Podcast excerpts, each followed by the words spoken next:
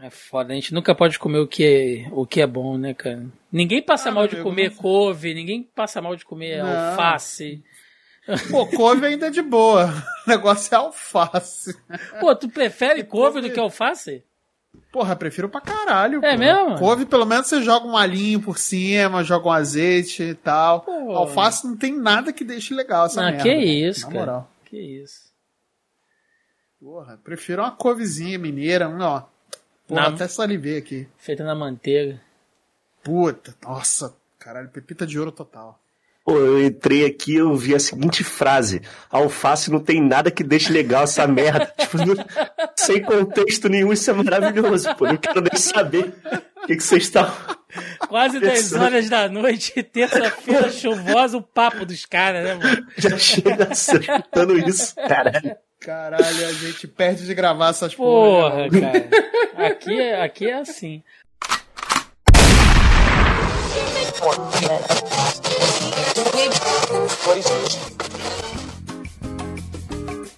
Você está ouvindo Zoneando, seu podcast de cultura pop, nerd e afins.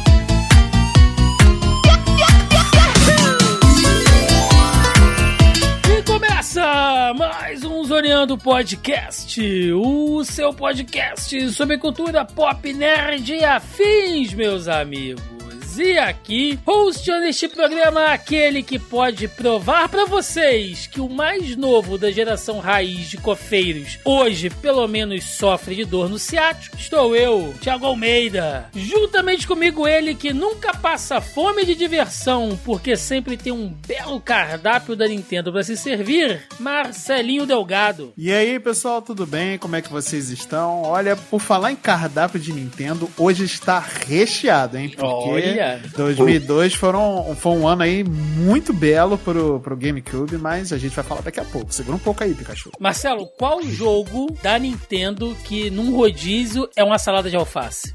A salada de alface é Animal Crossing, cara. Porque dá pra cozinhar no Animal Crossing, veja você. Papo de maluco, cara.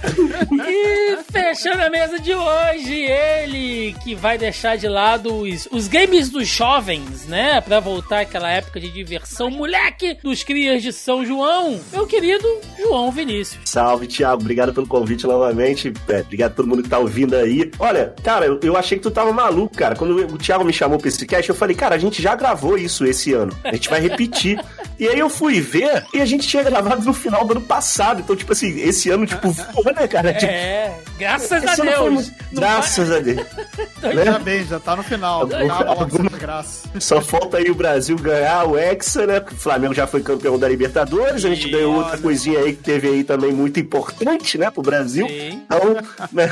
Mas eu fiquei surpreso de ter sido ano passado aí. Vamos atualizar a lista então aí, mais um ano aí. Agora vamos falar de 2002. Exatamente, meus amigos, porque estamos aqui reunidos esta semana para aquele já nosso clássico episódio dos jogos que fizeram 20 anos. E como o João já adiantou aí, hoje vamos relembrar aqueles clássicos ou não tão clássicos assim do ano de 2002 que já fazem pelo menos duas décadas. É sobre isso que vamos falar no programa de hoje, portanto, sem mais delongas e vamos ao cast.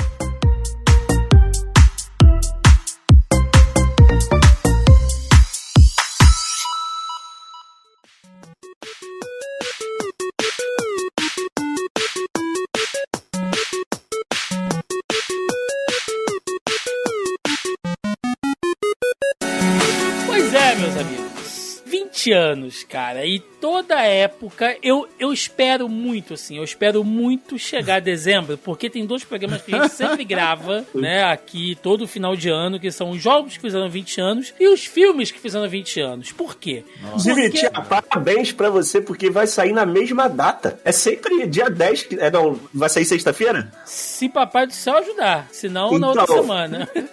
atrasa pra, pra sair no sábado aí, se puder, pra sair no dia 10, pô. Bota essa data aí.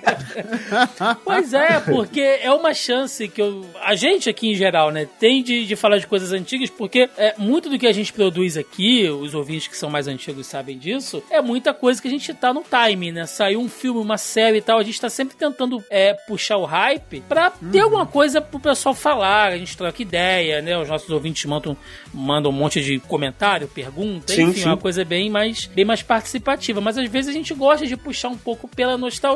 E aí é uma uhum. oportunidade bacana da gente falar tanto de jogos como filmes, que são coisas que a gente curte, e também da gente perceber o quanto estamos ficando velhos, porque sim, tem coisa que você olha e fala assim, velho, isso aqui já tem 20 anos, não é possível, né? Ah. Então... Isso é muito legal, muito legal. É que deu uma dor nas costas aqui agora, peraí, deixa eu até me ajeitar. Não, mas é legal, é legal esse tipo de programa, eu acho, inclusive, dica aí para quem tá ouvindo a gente cria conteúdo, você tem que surfar os hypes, mas você tem que criar conteúdos atemporais também. Esse tipo Sim, de cast é aqui, ele não envelhece, né? Então é bem verdade, legal de fazer. Exato, a gente envelhece, mas o cast... ele fica, né?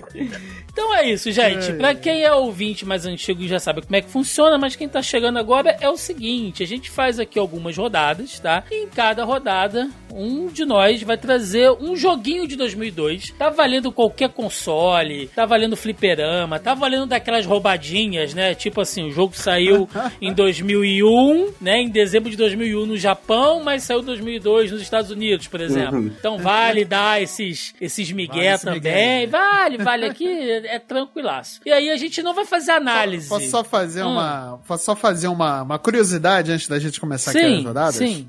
O, o, Mega Drive teve uma, um lançamento em 2002, hein? É mesmo? Olha aí, teve. Doideira, é então tá variado. Ah, então tá, vale, vale. O, ó, então, teve, foi em 2002 o lançamento, que foi o jogo do Show do Milhão, volume 2. Olha, que vale muito. muito. bom. Eu tô falando sério. Não, eu não, eu não, eu não duvido.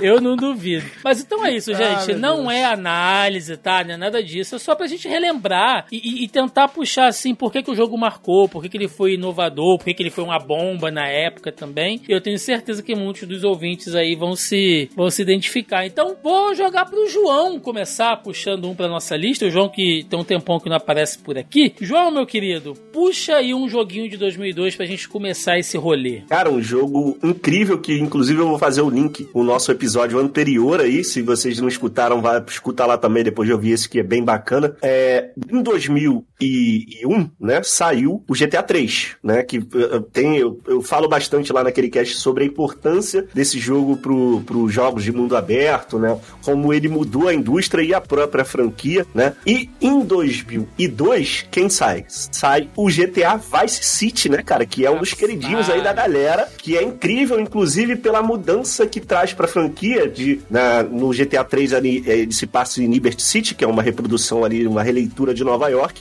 e é um jogo muito cinza, chove muito, né? Fica aquele negócio à noite, aquelas fumaças saindo ali do, do chão, né? É uma Nova York, se eu não me engano, dos anos 90.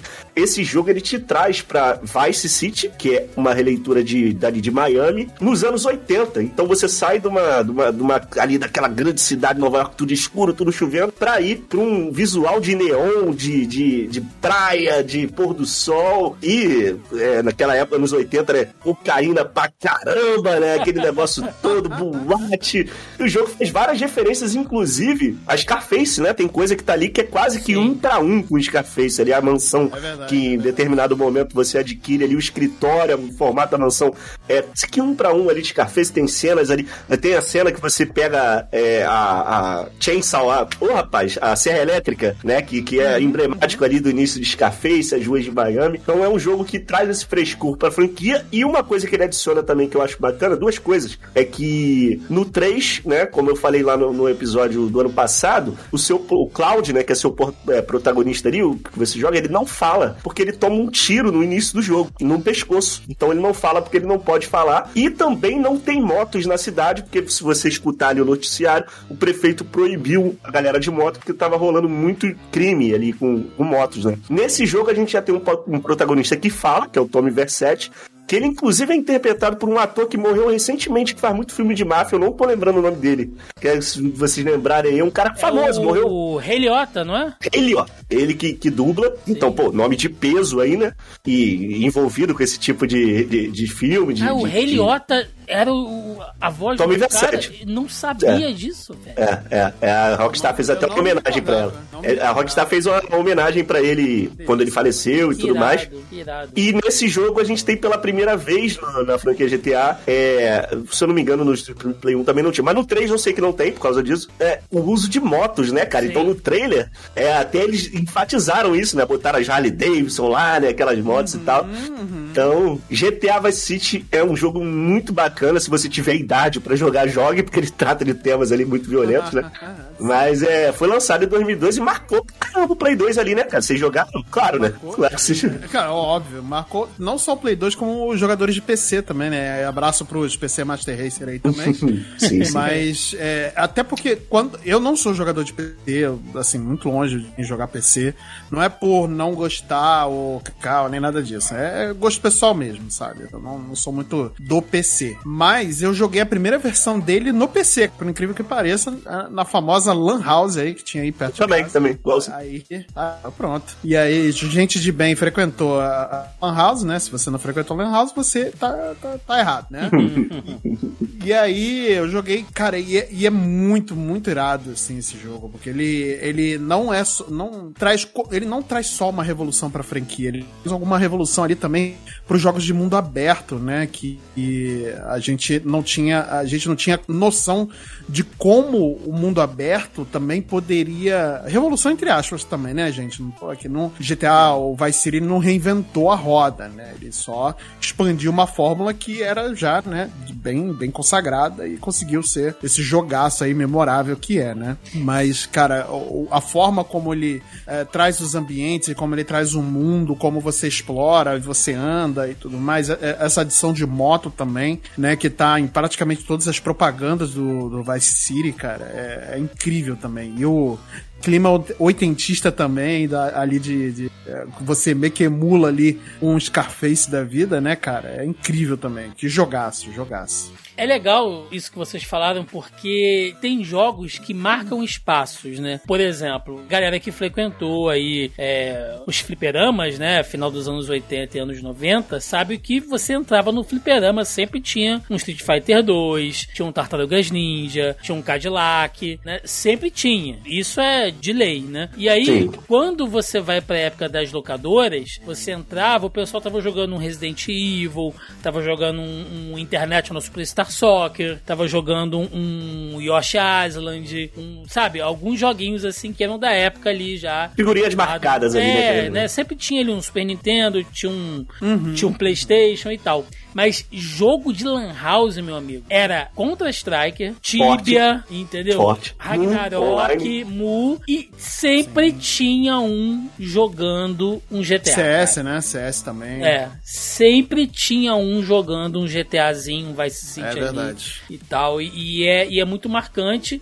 E assim, em, em, acho que em relação ao 3, ô João, e foi bem legal que você pontuou algumas evoluções, é, o 3 ele era aquele mundo aberto, mas com algumas limitações, né? Meio safadas Muitas. ali, uma, uma rua Não tinha barco, não tinha água, não é, tinha nada. O Vice City, ele realmente trouxe, lógico que não se compara a um GTA V, né, gente? Mas assim, uhum. é, ele trouxe realmente uma perspectiva de cidade abertona mesmo, porque uhum. tinham as regiões, tinha região ali que era mais da praia, e tinha uma galera ali que era meio que uh, meio que uns latinos, né? Que era um Sim. pessoal meio cubanos, cubano tinha e tal. É. Haitiano, não, acho que era haitianos, é, tinha a galera do Haiti. Isso. Não sei se tinha a galera de Cuba, mas tinha umas gangues assim que eram de país e tal, era, é, realmente. Você tinha o centro, que era mais cosmopolita, tinha a parte rica, então era, uhum. era bem mais assim uma coisa de cidade, né? E marcou uhum. muito, cara. E eu, eu acho que se a gente for falar de sobre os protagonistas, cara, o do GTA Vice City tá aí no, no, no ranking, no top ah, de muitos, assim. Assim, ele não, tá, ele não passa do CJ, né? Que o CJ é um ícone dos videogames, tá até qualquer jogo que lança no PC, você vai botar um mod do CJ ali é, ah, Zelda, é no tudo. Então ele é um ícone, é mas assim, inclusive GTA San Andreas teve a dublagem também do, do policial lá, era do Samuel Jackson, investe pesada a Rockstar. É, mas é, o Tommy Versetti realmente ali, dublado pelo Rei Liotta, na época eu nem sabia, né, muita gente não sabia disso, eu fui descobrir isso muito tempo depois. É, outra coisa legal que eu acho que ele faz, cara, é que o que, que acontece? É, essa questão de simular, ali, inclusive o próximo GTA vai se passar ali na mesma região, não sei se vai ser só Vice City, eu acho que eles vão anexar mais algumas cidades, mas vai ser em Miami também, também não sei se vai ser nos anos 80.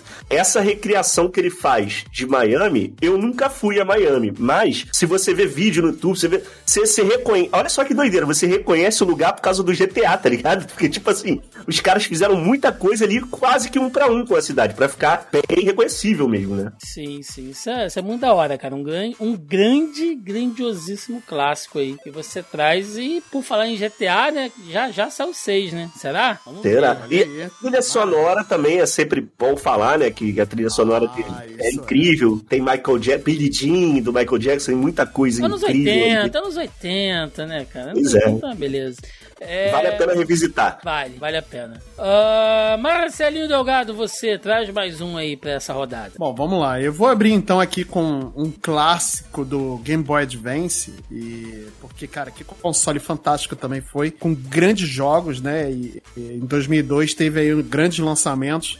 Uh, eu poderia citar, sei lá, 20 lançamentos incríveis aqui de Game Boy Advance, mas, né, eu vou me ater aqui pelo menos a um que me marcou pra caramba, que é Metroid Fusion, né, que é o jogo da nossa querida Samus Aran aí, né, que é uma continuação direta do Super Metroid do Super Nintendo, né, de 94, né? Cronologicamente falando, né, não é que é uma continuação direta, né? Demorou esse tempo todo para lançar o jogo, né? Mas cronologicamente, Metroid Fusion se passa logo depois de Super Metroid, né?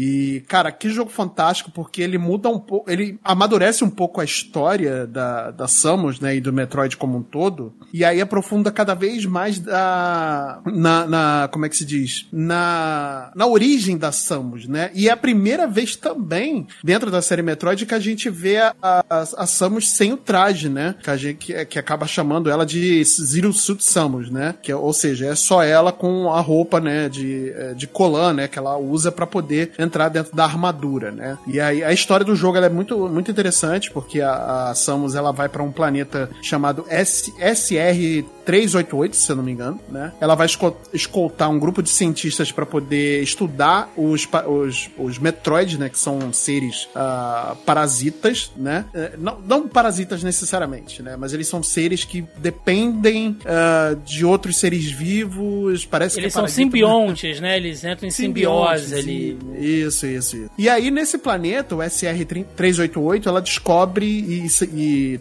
e, e não só ela, mas o, a equipe que ela leva, ela escolta, né? É atacada por uma criatura chamada Parasita X, né? E aí ela sofre um, um, um, um grave dano, né, na, pra vida dela, né? Ela, é, ela quase morre. E aí ela tem que passar por uma cirurgia que modifica bastante aquela armadura que a gente conhece, né? Aquela armadura que é, é, que é laranja e vermelho, né? Que é bem tradicional da série. E modifica bastante. E aí acaba ficando com uma sub, um subtraje, né? Que é mais azul e amarelo. Como é Legal. do Metroid Fusion, né? E aí, tudo isso por conta do, da sua origem Chozo, né? Pra quem não sabe, a, a Samus ela não é uma terráquea, e sim uma Chozo. Ela tem sangue Chozo dentro dela, né? E aí, ela vai descobrindo, ela vai é, explorando, ela volta, né, pro planeta SR-388, né? Pra poder descobrir mais sobre o que está acontecendo desse parasita X, o que, quais são esses novos inimigos, né, e tudo mais. E lá ela descobre que o parasita X tem uma nova forma, né? Assumiu uma forma da Power Suit Samus, né? Que é a forma completa dela mais poderosa, né? Com a armadura mais poderosa, com todos os seus power-ups, né? E aí o jogo ele usa exatamente essa nova versão da Samus e não é a Dark Samus que a gente só vai ver em outro jogo posterior, né? Ela usa como uma forma de você senso de urgência dentro desse jogo, né? Porque você não consegue destruir, você não consegue nem acertar, você não consegue é, tirar nem um pouco de life do, do dessa Power Suit Samus, né? Uh, a não ser quando você tiver posteriormente no jogo com seus poderes completos, né? E tudo mais. E ela é a forma mais poderosa, então você tem que fugir. Quando você a vê, você tem que fugir pelo, pelo, pelo mapa, né, e tudo mais. Então ela acrescenta esse senso de urgência aí que eu achei interessante para um jogo de GBA, né? E principalmente para um jogo de GBA, o jogo ele é incrivelmente fluido, né? Ele tem ali um, um ele deu uma remodelada no seu, no seu, no seu gameplay, né, no tudo mais, na, na sua forma de, de jogar para ser bem mais rápida, bem mais fluida e ter esse senso de urgência, né? Então toda a ambientação ajuda você também a ter esse a você ter medo, né, de cada passo que você dá, né? E cara, é jogo de Metroid, né? Você explora ambientes ali uh, cada vez mais inóspitos, é um mapa gigantesco para você descobrir segredinhos e tudo mais. É um jogo incrível assim que lançou em 2002, cara. Nintendo em 2002 lançou jogo bom pra caramba. Bacana. E, inclusive, o, sobre o Metroid também, esse ano, em 2002, foi lançado também o Metroid Prime pro, pro Nintendo Switch. Inclu não, na verdade, é... Switch não, GameCube. GameCube, e no, eu peguei ele no Nintendo Wii. É, ah, sim, sim, sim. é eu, joguei, eu inclusive, eu, eu, recentemente adquiri um Nintendo Wii, porque eu faço essas maluquices às vezes na minha vida, de tipo GBA. eu nunca tive o GBA. Eu nunca a tive. vida é muito curta pra segurar arrependimentos, João. A, vida e eu, a gente vive uma vez só. só se... Eu quero. A próxima aquisição que eu vou ter vai ser um GBA, porque eu nunca tive. E eu gosto pra caramba. Eu queria muito ter na época, né? Então eu satisfaço essas vantagens do João lá de trás comprando agora. Mas tu acha baratinho aí? Eu paguei 300 ah, e pouco aí no, no Switch, tudo. Ô, rapaz, no Wii no todo. No, no, Wii, né? É, todo, uhum. todo desbloqueado, já com os jogos lá, tudo, tudo lá. Maneiríssimo, e aí... Maneiríssimo. Quando você for comprar o seu GBA, eu aconselho você a comprar uma versão que tenha Opa. uma backlight dentro do, da tela. Porque um dos Ah, sim, do, sim. Do, é, um dos problemas do GBA, e assim como era também do. Do Game Gear Color, né? É, era que você não tinha uma iluminação na tela, então uhum. você precisava meio que jogar ele contra a luz. Não contra uhum. a luz, né, mas tem uma luz é, direta em cima dele para poder você enxergar direito. Enxergar, legal. Isso só foi ser resolvido na segunda versão do, do, do GBA, que era o GBA P, né? Que era aquele flipzinho, como se fosse um telefone de flip, né? Uhum. E aí sim é que ele veio com uma backlight, né? Mas você consegue achar hoje uh, Game Boys uh, bem em conta com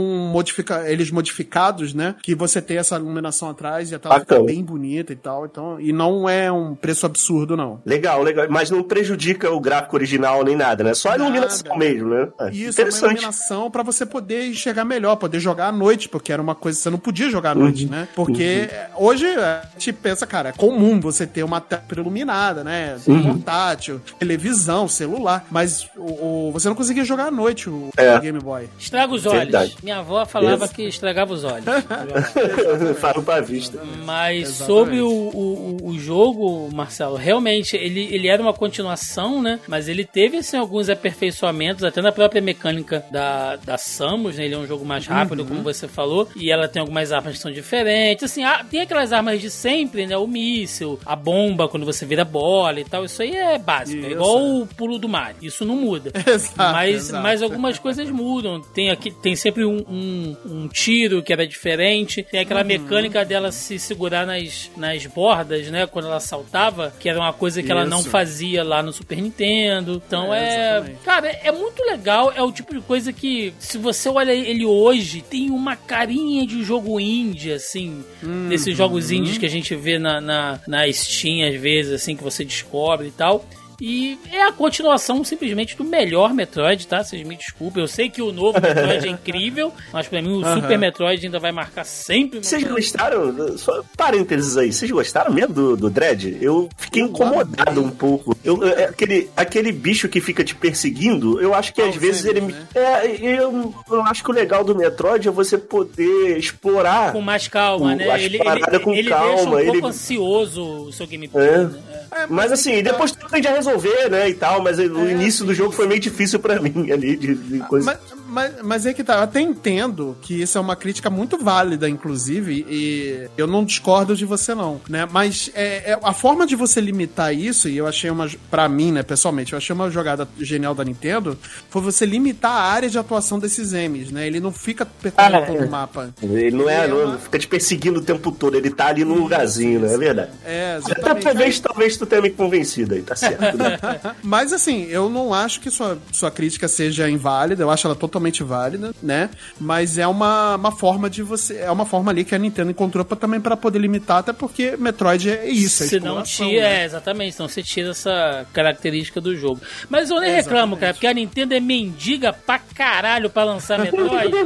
então, cara. Você tá pura, tá bom. Porra, o que me der, eu tô aceitando. Pô, mas eu, eu, acho um jogaço, cara. Eu gosto pra caramba de Metroid Dread. Nossa, eu joguei isso Todos muito. que eu joguei, todos que eu joguei, assim, eu, eu não era fã da franquia, fui jogar recentemente e tal. É, e aí eu peguei, fui jogando os antigos e tal. E é incrível, né, cara? Que tudo bem, tá datado, você pegar o primeiro pra jogar, tá datado, tá. Sim, mas aquela sim. fórmula ali, ela envelhece muito bem, né, cara? Como é que é incrível que sim. até hoje você se diverte jogando, né? Porque tem todo aquele sistema de progressão e aquele sentimento de crocante de, de, de porra, de, de, recompensa quando você pega uma habilidade e consegue acessar uma área nova. Isso é, daí não vai envelhecer nunca, né? Legal. Não envelhece exatamente porque hoje o maior representante que, que assim, que a galera julga que hoje é, né, dos Metroidvanias hoje, que é o, o nosso querido Hollow Knight. Hollow Knight, né? né? Hollow Knight. Ele é, é, chupinhou, não, chupinhou, parece, parece, parece que eu tô falando pejorativamente, né? Não, Mas ele trouxe muito, né, muito. homenageou, né, eu posso falar, acho que fica mais bonito. Sim, ele sim. homenageou, né, tudo que Metroid trouxe dentro dos seus jogos é, desde o do, do Nintendinho, né? Então. Então, perfeito. É, é perfeito demais,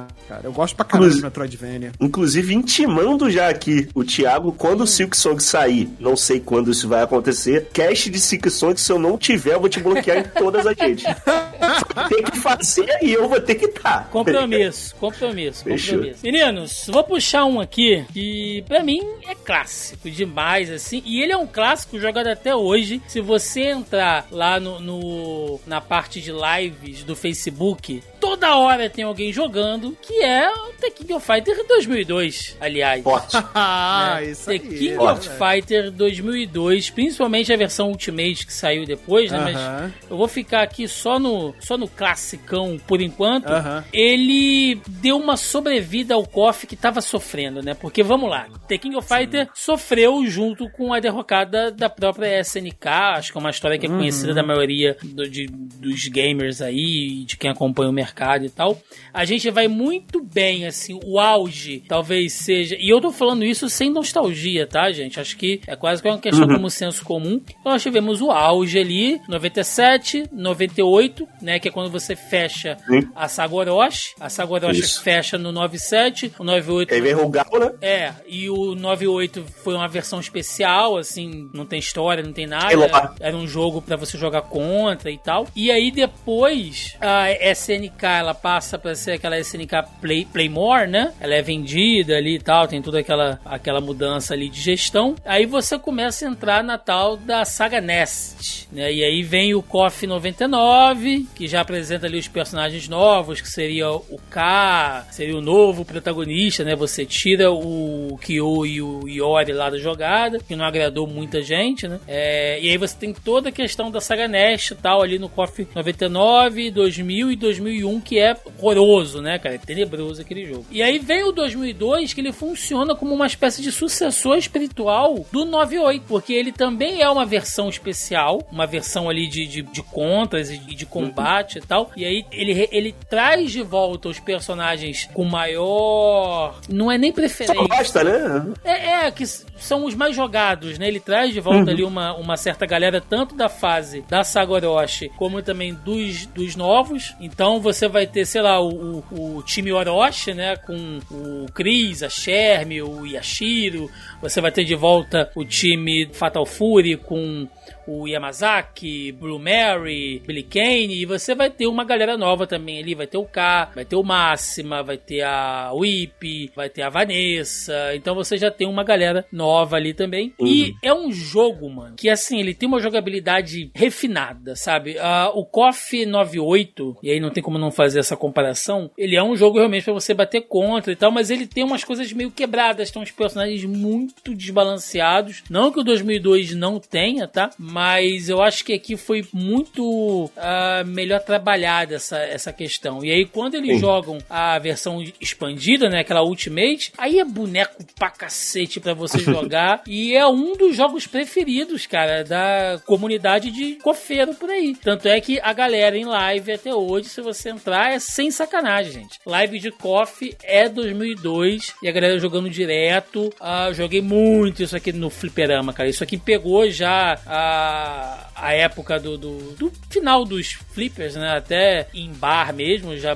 não tinha tantas máquinas. Mas eu ainda curti muito isso aqui. É um puta jogaço, velho. Uhum. É, eu, eu, eu... Não, vai, vai, vai. vai. É, eu, eu não, não, sou, não sou muito de jogar KOF, mas só que, quer dizer, na infância joguei pra caramba. Já contei uma história incrível de King ah, of, campeonato de King of Fighters de rasgar camisa. É, maravilhoso. Onde as, que tá? As mães adoravam, as mães adoravam. As mães Histórias de Fliperama 2, tá? Um podcast histórico com o Cadu participando, Pô, quem quiser ouvir. demais ali naquele dia. Nossa. É, eu não vou contar de novo pra vocês irem ouvir lá. Vai ouvir lá a história Fliperama. Mas é. é essa história é muito boa, meu. Mas só que eu acho o K, que é o K, não, não, não, um personagem incrível, incrível. E no 2002, vocês vão saber me dizer, o Thiago provavelmente sabe, que tem um personagem que é inspirado no Akira, é nesse que ele então, aparece? É ele, ele, ele, aparece lá no lá no 2000, o não, K, 999. Ah, aparece, não, então não é esse que eu tô falando. Mas, tudo bem, esse é incrível também, mas quem é o menino que, que fica de jaqueta preta, que ele tem uns poderes meio parecidos com o Kyo? É nesse que ele aparece esse, também, né? Esse é o K, ele vem no 99. Ele então, pô, esse moleque eu também acho muito maneiro. Eu achava que era tudo no 2002, porque de repente, por tanto assistir a galera jogando com esses caras aí, eu, eu achei que era. É, mas então, é... não sou muito conhecedor não de, de KOF, mas eu acho maneiro pra caramba. É, o, o K999, ele é baseado no Tetsu, né? Lá do... Isso, no, no Akira, né? No, no Tetsu. e tal. Tetsu. Baseado é não, ele é o Tetsu, inclusive. É aquilo aí. ele é, é o Tetsu. É o, é o bracinho que vira... É... Tá tudo ali, tá tudo ali. Que era muito quebrado lá no 2000, era uma merda você enfrentar ele, né? Porque era bem roubado, uhum. mas no 2002 aí já, já deram já balanceou. Mais, é, já deram mais uma, uma equilibrada. Uma coisa maneira de... Apareceu no 2002 ou ele voltou ou ele voltou pra algum Voltou. Outro, eu não me lembro dele. Não, o, o 999? É. Cara, se eu não me engano, ele tá nas versões do KOF novo. Legal. Deixa Legal. eu dar uma olhadinha Legal. aqui, mas vai, mas vai falando aí. É, uma, uma, coisa que eu queria falar que eu acho maneiro do, da comunidade de coffee é que eu conheci um, um, um, cara há pouco tempo atrás, que ele é, ele é muito famoso nessa comunidade, né? Que é o Coffee Bião. Inclusive, um abraço pra ele, vou até mandar pra ele ouvir. Ele mora aqui perto e ele ficava desafiando a galera pra é, ganhar ele no Coffee e ele joga com uma mão só. O cara é uma lenda no cenário, ah. assim, né? E ele, ele faz live transmitindo partidas tipo Brasil versus, sei lá, México. Ah, isso é muito legal. E tem uma, cara, é uma comunidade enorme, tipo, a galera é muito famosa dentro ali da comunidade, né? Tipo, a gente não conhece. O cara morava aqui na rua, eu conheço ele há muito tempão, eu nem sabia que ele tinha esse trampo que era famosão, respeitado, pô, mundialmente no pop, tá ligado? E a galera é muito apaixonada, cara. A galera fica vendo milhares de pessoas vendo live de um cara jogando contra o outro, representando o Brasil. Isso é nada oficial, não, da SNK, não. É, eles se organizam, né, pra fazer essa parada. Então eu achei, pô, muito legal. Pô, legal, legal. É, o que eu me lembro de, de, de assim, eu joguei, eu joguei bastante, né, obviamente, né, mas, assim, eu não sou um exímio conhecedor nem jogador de jogos de luta, né? Tirando o Smash Bros. Mas, cara, é... eu me lembro que o KOF 97 e 98, acho que teve 90, não, 99, eram os, os queridinhos, né? Mais pro 97. Mas aí quando veio 2002, nossa, era, virou, virou outra febre, assim, entre os jogadores de KOF, né? Acho que até hoje, é, mesmo com outras já tendo sido lançadas, né? E tudo mais, inclusive tem um The King of Fighters que lançou no final, no começo de 2003 pro Game Boy Advance também, né? Que veio meio baseado aí no 2002, né? E, cara, é, eu, eu tenho lembranças boas com esse jogo, né? Eu joguei bastante com uns amigos que a gente jogava num fliperama que tinha num supermercado lá. Eu esqueci o nome da saída do metrô. É, ah, eu não vou me lembrar o nome da saída do metrô agora, mas hum. era. Tinha um supermercado que, que, que tinha na saída do metrô e lá tinha um um, fliperama que eu ia muito com meu amigo lá, né? E, cara, aí tinha. Aí tinha coffee, a gente ficava jogando o dia inteiro. Era muito bom, cara. Era muito legal. Bo boas lembranças que eu tenho desse jogo. Legal, é legal ouvir isso, né? Porque, tipo assim, é, o coffee aqui no Brasil ele ficou tão popular que, assim, a maioria das pessoas tem lembranças de, de coffee com tiquim, que é, é, muito engraçado, né? Que a gente ia jogar no bar, isso aqui já foi falado aqui várias vezes, né? Como é que era o ambiente. Uhum. Mas, pô, tava tão famoso que tu falou que tinha no supermercado, tá ligado? Uma maquininha de... Tinha uma época que fliperama tinha dentro de padaria, tinha dentro de papelaria. É, isso aí. Entendeu? Porque... Na rodoviária ali da, da, pô, da de São Paulo também. Né? Rodoviária, toda rodoviária tinha seu... Street Fighter de rodoviária, né? Que o pessoal chama, né? Que é um patrimônio brasileiro, isso.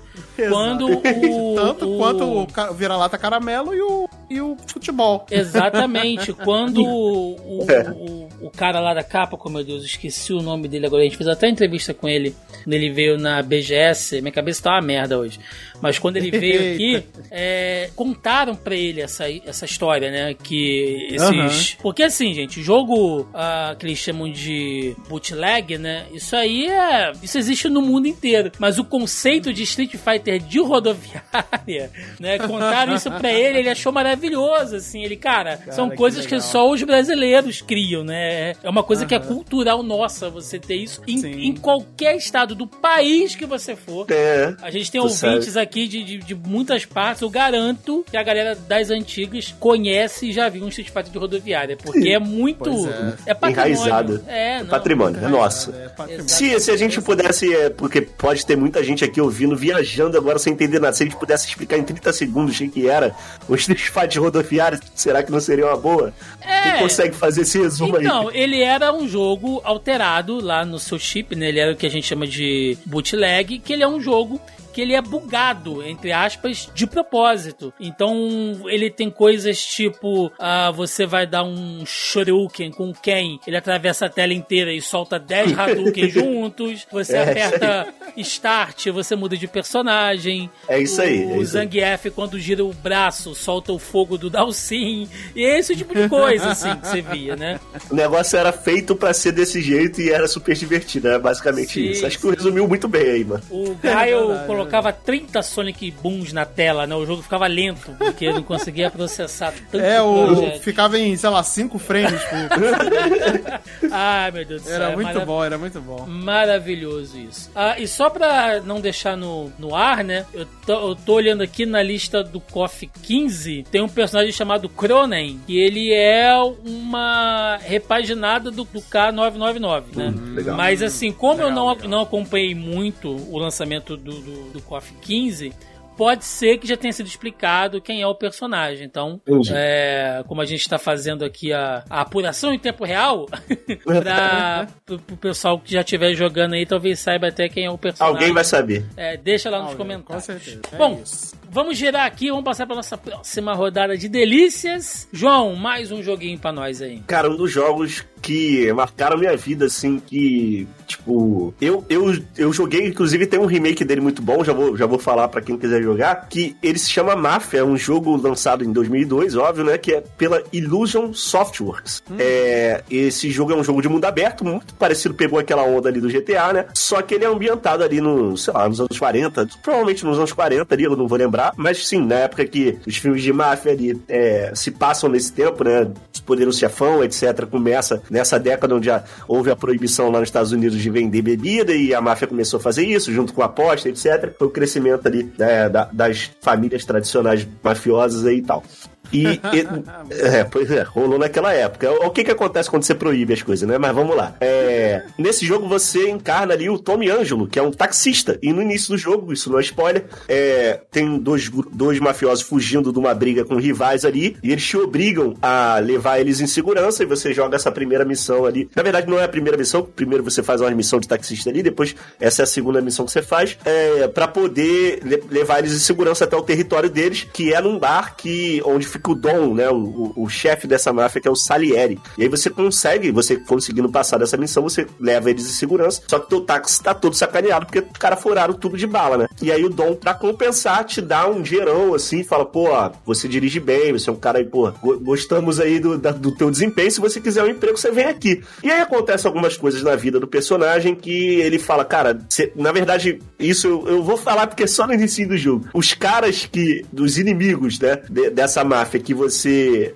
ajudou eles a chegar em segurança, eles te acham e eles te sacareiam todo, quebram teu táxi, e aí tu vai lá e fala, cara, não tem mais emprego, tô ferrado, vou procurar ajuda do Dom, porque ele falou que se precisasse era pra vir aqui. E aí ele começa a se envolver com a máfia ali, começa a se encantar com, com, com aquele universo, começa a ganhar muito dinheiro, né? E, e você é, acompanha nesse jogo a trajetória desse personagem. O destaque aqui para mim fica na cidade, que é, se eu não me engano, não é Nova Orleans, bom, Chicago, não lembro, não lembro qual cidade dos Estados Unidos que eles copiam ali, mas é muito bem feito. Tem a zona rural, tem a zona urbana, é uma cidade bem grande. E as missões que você tem que fazer ali são tem um primor de texto muito grande, né? Assim, é, é uma história muito bem escrita que poderia ser um filme de máfia de sucesso aí, que a gente celebra tanto quanto, sei lá, tô falando sério, no nível assim de, de sei lá, um poderoso, poderoso chefão eu vou estar tá forçando, mas assim, um, no nível de um irlandês, uns filmes de máfia bem famosos assim, não, o roteiro tanto. do jogo parece que foi escrito pelo Scorsese, né? Pois é, cara, é incrível, é incrível, tem vários plot twists. Infelizmente, essa era, na época, uma, uma desenvolvedora que não tem tanto dinheiro, porque se tivesse, a gente ia ter grandes dubladores aí fazendo os personagens, mas as referências estão ali. É, tem um remake dele que saiu que vale muito a pena é, ser, é, é, ser jogado, vale, vale a pena de verdade, tá, gente? E é, eu recomendo. Tem três máfias lançados. O Mafia 3 eu não gostei tanto. Eu tava bem assim, animado, mas acabei não gostando tanto. Realmente não é um jogo tão legal. Mas o Mafia 1 e o Mafia 2, se você jogar os remakes dele na sequência, eu não vou falar o que acontece. Mas tem uma coisa que acontece no 1, tá? No final do 1, que no 2 quando você já tá jogando com um personagem diferente, você revisita essa situação de uma forma que eu acho que foi. Cara, eu bati palma. Eu falei, caraca, os caras tiraram mas muita é, onda. A, pra você descobrir, tem que jogar. Não tem, a, não tem como eu falar. a história é interligada. Eu tô, eu tô te perguntando isso porque eu conheço máfia, sei do que se trata, uhum. mas incrivelmente eu nunca joguei. O que é um, um, crime, porque, como você falou, eu sou um amante de filme de máfia, uhum. cara. Adoro, adoro, adoro. E, inclusive, né, ficam aí as recomendações pra galera que curte, pô filme de, de, máfia tem um monte, né, cara? Esses dias uhum. eu revi o Inimigos Públicos, filmaço, forte, filmaço, forte. filmaço com o Johnny, Depp. Johnny Depp. É, não, filmaço. E sobre esse esse lance que você falou da máfia com a proibição, né, da, da venda uhum. de, de, de, álcool e tal. Tem, tem, um filme, gente, com o, o Tom Hardy e o Shella Buff que geralmente ele não tá nas listas de filme de máfia, e eu não sei porquê, eu pelo menos adoro ele, que são Os Infratores, de 2012. Eu não vi, hein? Legal. Pô, é um puta, um puta elenco, Tom Hardy, Shella Buff, Jessica Chastain, tem o Gary Oldman, Guy Pearce. Oh, caraca, ele é recente ele é filme, não? Oi? Ele é recente esse filme, Ele é não? é 2012, cara. Ele é 2012. 2000... Ah, 2012. E ele é, ele é um, ele é um filmaço. O Tom Hardy, o Shella Buff e o Guy Pearce são irmãos que eles fazem o uísque pirata, whisky, né? Pra, né? pra uhum. poder vender, uhum. e aí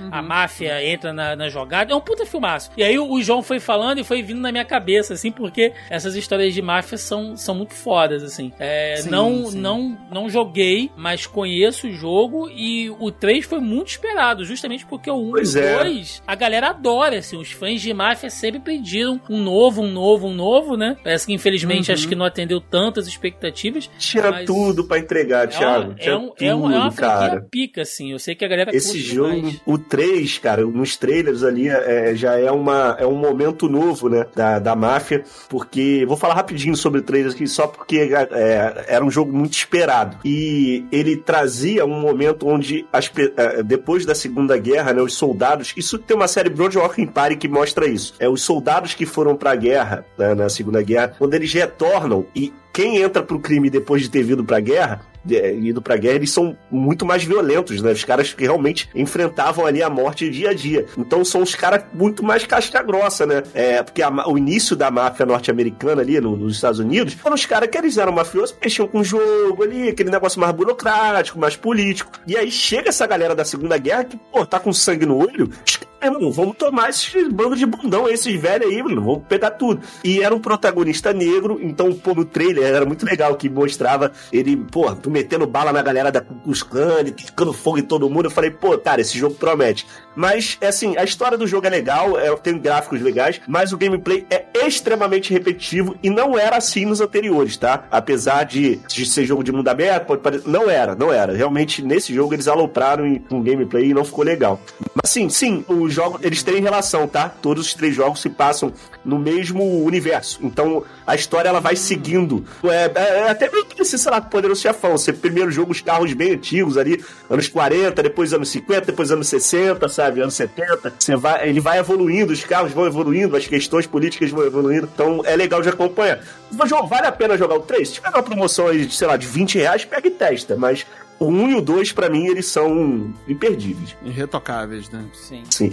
E eu entendo o Thiago não jogar, porque, cara, vamos falar a verdade. São jogos assim de, sei lá, 100... a gente tem tempo de jogar hoje em dia? Jogo de 100 horas? Tá, meu gente. tem... Entendeu? Fazer o quê? Custou pra zerar. Custou Pô. três anos pra eu zerar o, o, The Witcher 3, cara. Pô, Olha aí, é, cara. Fica difícil. Marcelinho jogou, Marcelinho? Máfia? Eu joguei, joguei a série Máfia quase completa, né? Eu Olha só não aí. joguei o 3 porque eu achei meio chato o 3. Não sei, assim. Tá igual posso... o João aí, tá na vibe do João. Então. É, né, pois é, mais ou menos, é por aí, por aí. Porque eu achei o 3 meio chato, não sei. Não me prendeu de fato o jogo, né? É, mas não que o jogo seja ruim, né? Eu achei que é, é uma mecânica mecânica, é, a jogabilidade dele é muito boa, né? Ele é até uma jogabilidade um pouco mais evoluída do que o primeiro e o segundo, né? Se você parar pra comparar. Mas eu, a história não me prendeu, e aí eu acabei dropando, fui jogando outras coisas e tudo mais, e aí não consegui terminar. Mas, é, pô, Mafia, Mafia 2 é que eu tenho uma, uma lembrança muito boa também. Incrível, né? Jogaço. Jogaço. Jogaço. Essa história do 2 é incrível demais. Você sabe do momento que eu tô falando, né? Tô, tô ligado. Do, tô ligado. Tá ligado, né? Aquilo ali é doideira. Aquilo ali é incrível demais, gente. Esses momentos dos games que, caraca. Cara, e, e eu, tô, eu tô olhando aqui o, os, uns vídeos, né? Tô olhando um gameplay do Mafia 3 e tem um cara chamado Polly. Não existe nada mais mafioso do que um cara chamado Polly. Então é.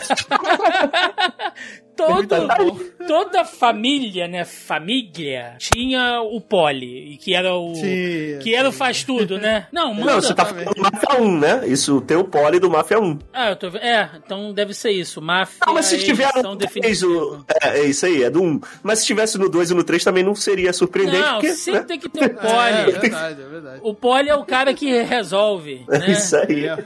Exatamente, ele é, ele é Dom, é tipo. Você chega pro, pro Dom, o Dom fala, mando Poli resolveria, capite.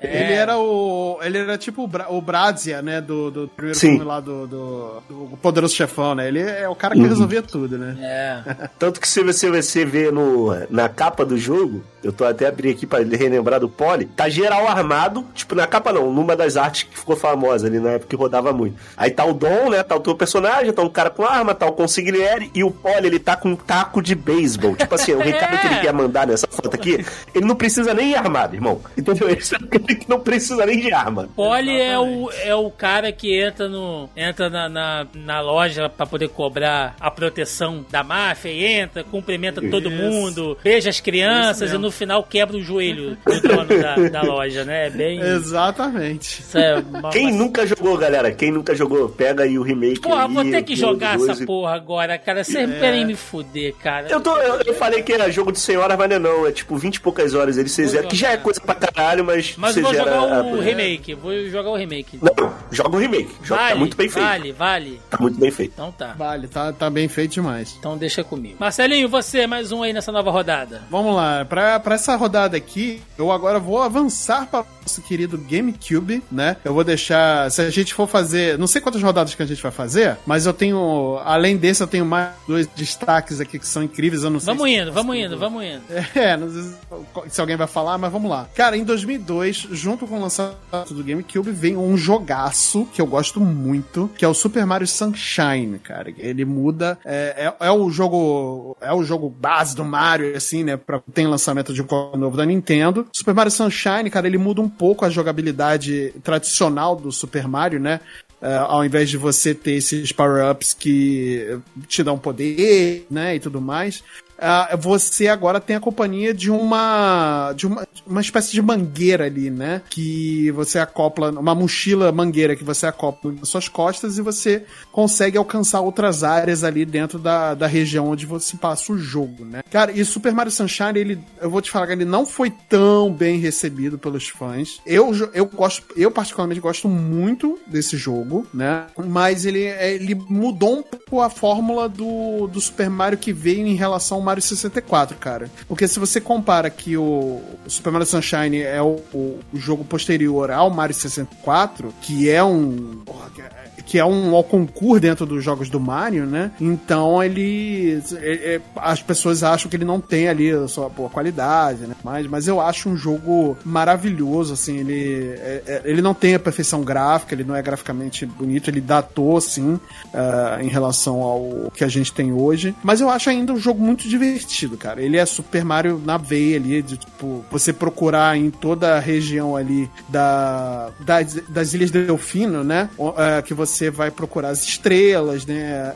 As sunshines, né? No caso, não são mais as estrelas. E, cara, eu gosto demais desse jogo. Demais. E principalmente por conta dessa nova mecânica do Flood, né? Que é o, essa mochila aí de água, mangueira que eu falei, né? E, é, e exatamente tem uma participação muito boa do Shigeru Miyamoto na, como na, na, produção desse jogo, exatamente nessa parte inventiva de você fazer nova. de você fazer novos. É, tentar novas coisas dentro do jogo de Super Mario em 3D, né? Então, então as fases, basicamente, você são, são fases que tem sempre praia, tem sempre água, né, e tudo mais. E essa mochila, ela muda, ela muda o seu formato para você poder alcançar novos, novos lugares, para você poder derrotar inimigos, porque você pode correr e tacar água né, nos inimigos, exatamente para poder limpar o piche, né, que foi feito ali pelo, pelo Bowser Jr., né, que é o grande vilão do jogo, né. E, e eu achei eu achei muito legal. Eu gosto muito muito de Mario Sunshine. Eu acho um jogo muito é, underrated pelos, pelos, pelos fãs do Super Mario, né? Eles, a galera realmente fica muito dividida para falar de Super Mario, mas eu gosto bastante. E, cara, eu tenho uma memória muito, muito bacana, porque foi um dos primeiros jogos do Super Mario que eu joguei zerando o jogo com meu irmão. Então, esse é um, ah, que da hora. uma memória muito, muito tenra que eu tenho com esse jogo. Então, por isso que eu tenho um carinho muito grande. E eu fiz questão de pegar o, a coletânea que veio no Switch, que tem esse jogo, tem o Mario 64 e tem o Mario. É, o Mario Galaxy também, né? Que é outro jogaço que fica pra, pra quando chegar no ano do lançamento. né? Mas, é. ou se o Tiagão quiser fazer um episódio falando sobre Mario, Mario Galaxy, cara, que são jogos memoráveis também. É, Mas eu... Mario Sunshine tá, tá, tá no meu coração sempre, assim, cara. Eu gosto muito desse jogo. Eu vou, eu vou, infelizmente, vou ter que pular essa também, porque como é pra um console muito específico, que não passou uhum, é, pelas, pelas minhas mãos, mas realmente, é, ele não foi um, um Mario, assim, muito uh, aclamado na época. É, eu tenho verdade, uma, uma teoria de que, assim, uh, todas as gerações de games, elas são marcadas por um Mario. Mario, né? O uhum, Mario Mario, uhum. ele marca os 8 bits, certo? Ele, ele, ele ensina, ele um, cria. É, pode ser até mais de um, né? É. Mas sempre é, tem Mario sim, ali. Sim, você tem o Mario, sim, você sim. tem o Mario criando o, todo o conceito de jogo de plataforma que vai ser usado na geração 8 e 16 bits. Depois você tem Super Mario 3, você tem, quer dizer, Mario 3, depois você tem o Super Mario World que, que criam todo um novo conceito e remodelam aquilo, enfim. E o Mario 64 que também funda toda uma jogabilidade de, de jogos em, em 3D, né, que vai ficar por toda aquela geração, seja no 64, seja no PlayStation, seja onde for, tudo vai meio que seguir ali o que o Mario criou. Então, quando você tem esse Mario para uma geração que já viu aquilo ali, eu acho que a galera meio que, pô, é legal, mas Faz sentido. Não, faz sentido. Ele, faz, não, faz ele não me trouxe nada de novo como todo Mario faz, né? Sim. Apesar sim. dele, logicamente, tem... ter jogabilidades e ter mecânicas é... novas, lógico. Sim, sim. Mas acho que a galera. É impossível você não ter aquela sensação de que tô jogando um Mario 64 2.0, sabe? Sim, talvez, sim. talvez. Tô aqui. Não, eu, eu, eu, concordo e eu não acho que você tá errado, não. Até porque o. Foi, o Shigeru Miyamoto tentou, né, mudar alguma uhum. coisa ali em relação à jogabilidade, né, em relação ao que foi o Mario 64, que é um, uma grande mudança em relação a jogos de mundo aberto, né? Mas de fato, acho que a mudança não agradou a todo mundo, não foi, não foi agradável a todas as pessoas, os fãs do Mario, né? Então, por isso que as pessoas não têm uma lembrança tão boa assim com Mario é. Sunshine, apesar de, cara, ser um jogo extremamente divertido. Não, ele é, é bonito, Mario... eu tô vendo aqui, ele é bem, é. ele é bem bonito. Ele, ele, ele, sim, sim. Ele talvez seja a mesma sensação que eu tenho jogando o Zelda, o Majora's Mask. Parece que eu tô jogando sim, uma versão okay, okay. pirata DLC, do, do, né? do, Ocarina of Time, manja. Aham, uh -huh. ok, pode crer. É, pode coisa assim. Mas, João. Pior é... que eu gosto bastante, hein, de Majora's Mask. Ah, eu, eu tenho uma um raiva desse jogo, velho. Eu gosto desse jogo, cara. Aquele negócio de ficar eu repetindo e volta no terceiro dia, vai tomar, cara. É, o dia da Ai, né? porra, é, cara, pelo amor de Deus. É, eu, eu dropei de ver Dark por causa disso, cara. Eu vou ficar. Que isso? Que não, isso? Nossa, chato ficar, porra. Então quer dizer, o nosso, ah. nosso querido Thiago está, está afirmando que Volta para o Futuro é chato pra caramba. É, é. Não, não, não, não. Aí você tá corrompendo. Enfim, João, e você? Você gostou do. do... Deixa, vamos mudar de assunto. Vamos né? mudar de assunto. eu, não, eu não joguei. É, eu. Cara, sério, eu fui ter. Na verdade, eu tinha um Game Boy na infância. Mas foi o único console da Nintendo que eu tive. É, depois, agora adulto, né? Eu já tive outros, mas na minha infância eu nunca tive, nem na adolescência. Eu sou que nem meu nosso parceiro JP, um abraço aí da Rapzone, eu sempre fui da SEGA. Eu sou uma das quatro pessoas que teve o SEGA Saturno, por exemplo. Então, não sei porquê, não sei, a propaganda Tectoy era muito boa, cara. Então, tipo, é, meus pais passavam é. videogame, eles compravam Tectoy, aquele negócio todo, né? Então a SEGA aqui era, era bem forte. Então, assim, eu não joguei esse Mario, mas assim, sabendo o que, que é a Nintendo faz com os jogos do Mario, eu joguei o Odyssey, por exemplo, há pouco tempo atrás, eu não tenho dúvida da qualidade, tá? Eu, eu não me lembro nem de ter visto, não sei como é que o jogo é, mas não tem como. Inclusive até o filme do Mario aí, hein? Chris Pratt, hein? Ele, ele lança. Ó, eu tô apostando esse filme aí que eu acho que ele vai ser o filme de mais sucesso é, de adaptação de videogame de todos os tempos, tá? Depois me cobrem aí, pode ser. Ele até manda. É, é, let's, ele manda, ele manda meio até triste. Let's go. Tá é. O cara sabe o que tá fazendo ali, o pessoal criticou o Chris Pratt, enfim. De, de, não dá pra botar, galera. Eu até escutei algum podcast falando isso esses dias. Não dá pra botar o, o, o dublador original, porque não, a gente não ia aguentar o filme todo ele fazendo aquela voz do Mario que ela quer pra ser lançada, que é pra sair em momentos específicos, assim, né? Não, não dá pra um filme inteiro o cara dublando daquele jeito. Você tem que estar no barulho. Enfim, devaguei aqui. Mas eu não joguei o jogo, não joguei o jogo. Vou, pô, sei lá, eu, eu, eu, não sei se vou jogar um dia, mas eu não tenho dúvida da qualidade. Mario, cara, Mario, quando a gente fala assim, videogame, é, é muito difícil não vir na nossa cabeça, entre as imagens que vem, Mario. É muito difícil. Mario pra videogame é, é, é, é, como se fosse uma parada que não dá pra desgrudar, né? Do, do é, por causa do tamanho que tem. Inclusive, eu, eu, eu, eu, eu Marcelo, eu gosto de brincar, eu, eu não sou muito fã de anime, né? Essas paradas. Eu leio mangá, mas eu não sou muito fã de anime. Então, uhum. pra irritar, pra irritar é, a galera que, que é otaku, eu costumo chamar todos os animes de Naruto. Então, se tiver um Naruto. eu falo aquele Naruto de vôlei, pô, sabe? Que não sei o que. Sim, Pra irritar. Daria pra fazer isso com videogame, cara. E esse Mario aí de luta, sabe? Porque do, por causa do é, tamanho é, que tem, né? Então, realmente, é, assim, é incrível. Mas no, nos Estados É engraçado você falar isso porque nos Estados Unidos, na época dos anos 90, eles chamavam videogame tudo que era videogame. De Nintendo, né? De Nintendo. Igual a gente faz com ah, o com o Nintendo, né? esse Nintendo. É, exatamente. Incrível, cara. Eles chamavam tudo Nintendo de é Nintendo. Até era Sega, podia ser Atari tudo ele chamava de Nintendo. Exatamente. Muito forte era, né? É como a gente chamar hoje Bombril a é, de aço, né? Exatamente. É esse tipo todo, todo Mario é bom. A, a gente tem até um, um, Mario de geografia, né? Que é o Mario Smithing. Que... Olha aí. então, enfim. Então eu vou puxar um aqui, já que ninguém puxou, tava torcendo pra ninguém puxar, porque eu queria falar dele Olha aí. Que, que é um jogo, velho, que esse aqui marcou. Joguei muito, joguei com, com, com namorada, joguei sozinho e viajei demais. Assim, não joguei depois todas as outras trocentas continuações, mas o uhum. 1 e o 2 eu joguei muito, mas a gente começa essa viagem maravilhosa em 2002 de Kingdom Hearts, cara. Nossa! Ai, meu Deus aqui. do céu. Era um dos meus especiais. Ah, aqui. roubei, roubei. Desculpa. Roubou, roubou. Não, vai estar tá justíssimo, mas justíssimo. Isso, isso aqui. Por quê, gente? Hoje em dia, vamos lá, né? Hoje em dia, essa coisa de crossover é muito, é muito comum a gente ver isso uhum. Em jogos, uhum. né? A gente, inclusive, tem esse aí, o esse que os jovens jogam aí, que você constrói ponte e dá, e dá tiro ao mesmo tempo, como é que é? O... Fortnite, por Fortnite, isso, é, isso aí. É...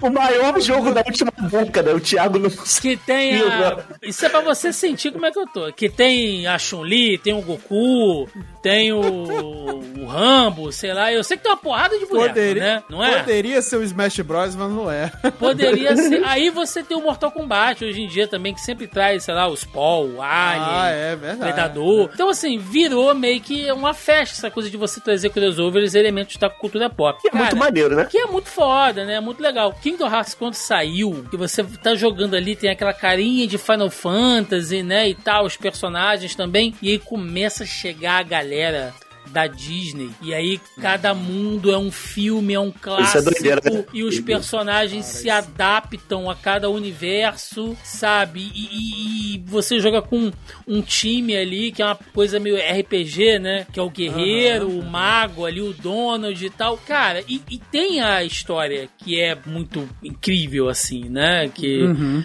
Eu... Confusa, porém. É, então, o, o conceito dela, o conceito, que é aquela coisa bem Final Fantasy mesmo, bem, uhum, sabe, de, de, da questão lá dos mundos e os corações. É uma trama do, muito do mundo. intercalada, né? Muito intrínseca. É, né? ela, ela tem uma pegada meio emocional, ela tem um, até um, até um pouco triste, né? Se você entender é. por que que, que, é, que, é. que os nobares, por que que eles se formam e tal. Então é uma uhum. coisa meio filosófica e tal, que é legal. Depois, vira um troço doido, sabe? Aí eu já parei de acompanhar. Mas o 1 e o 2 eu joguei demais. E o 1 é sensacional e ele é aquela coisa do action RPG, né? Que a gente já, uhum. já tinha visto isso em outros sistemas, ele não, não tá trazendo nada de novo nesse sentido, mas que funciona excelentemente bem aqui, cara. Ele é um jogo de muita exploração, ele é um jogo repetitivo, porque você tem que voltar, assim, se, logicamente, se você quiser fazer tudo, né? Você tem que uhum. ficar voltando, porque você vai tendo habilidades especiais, você vai pegando é,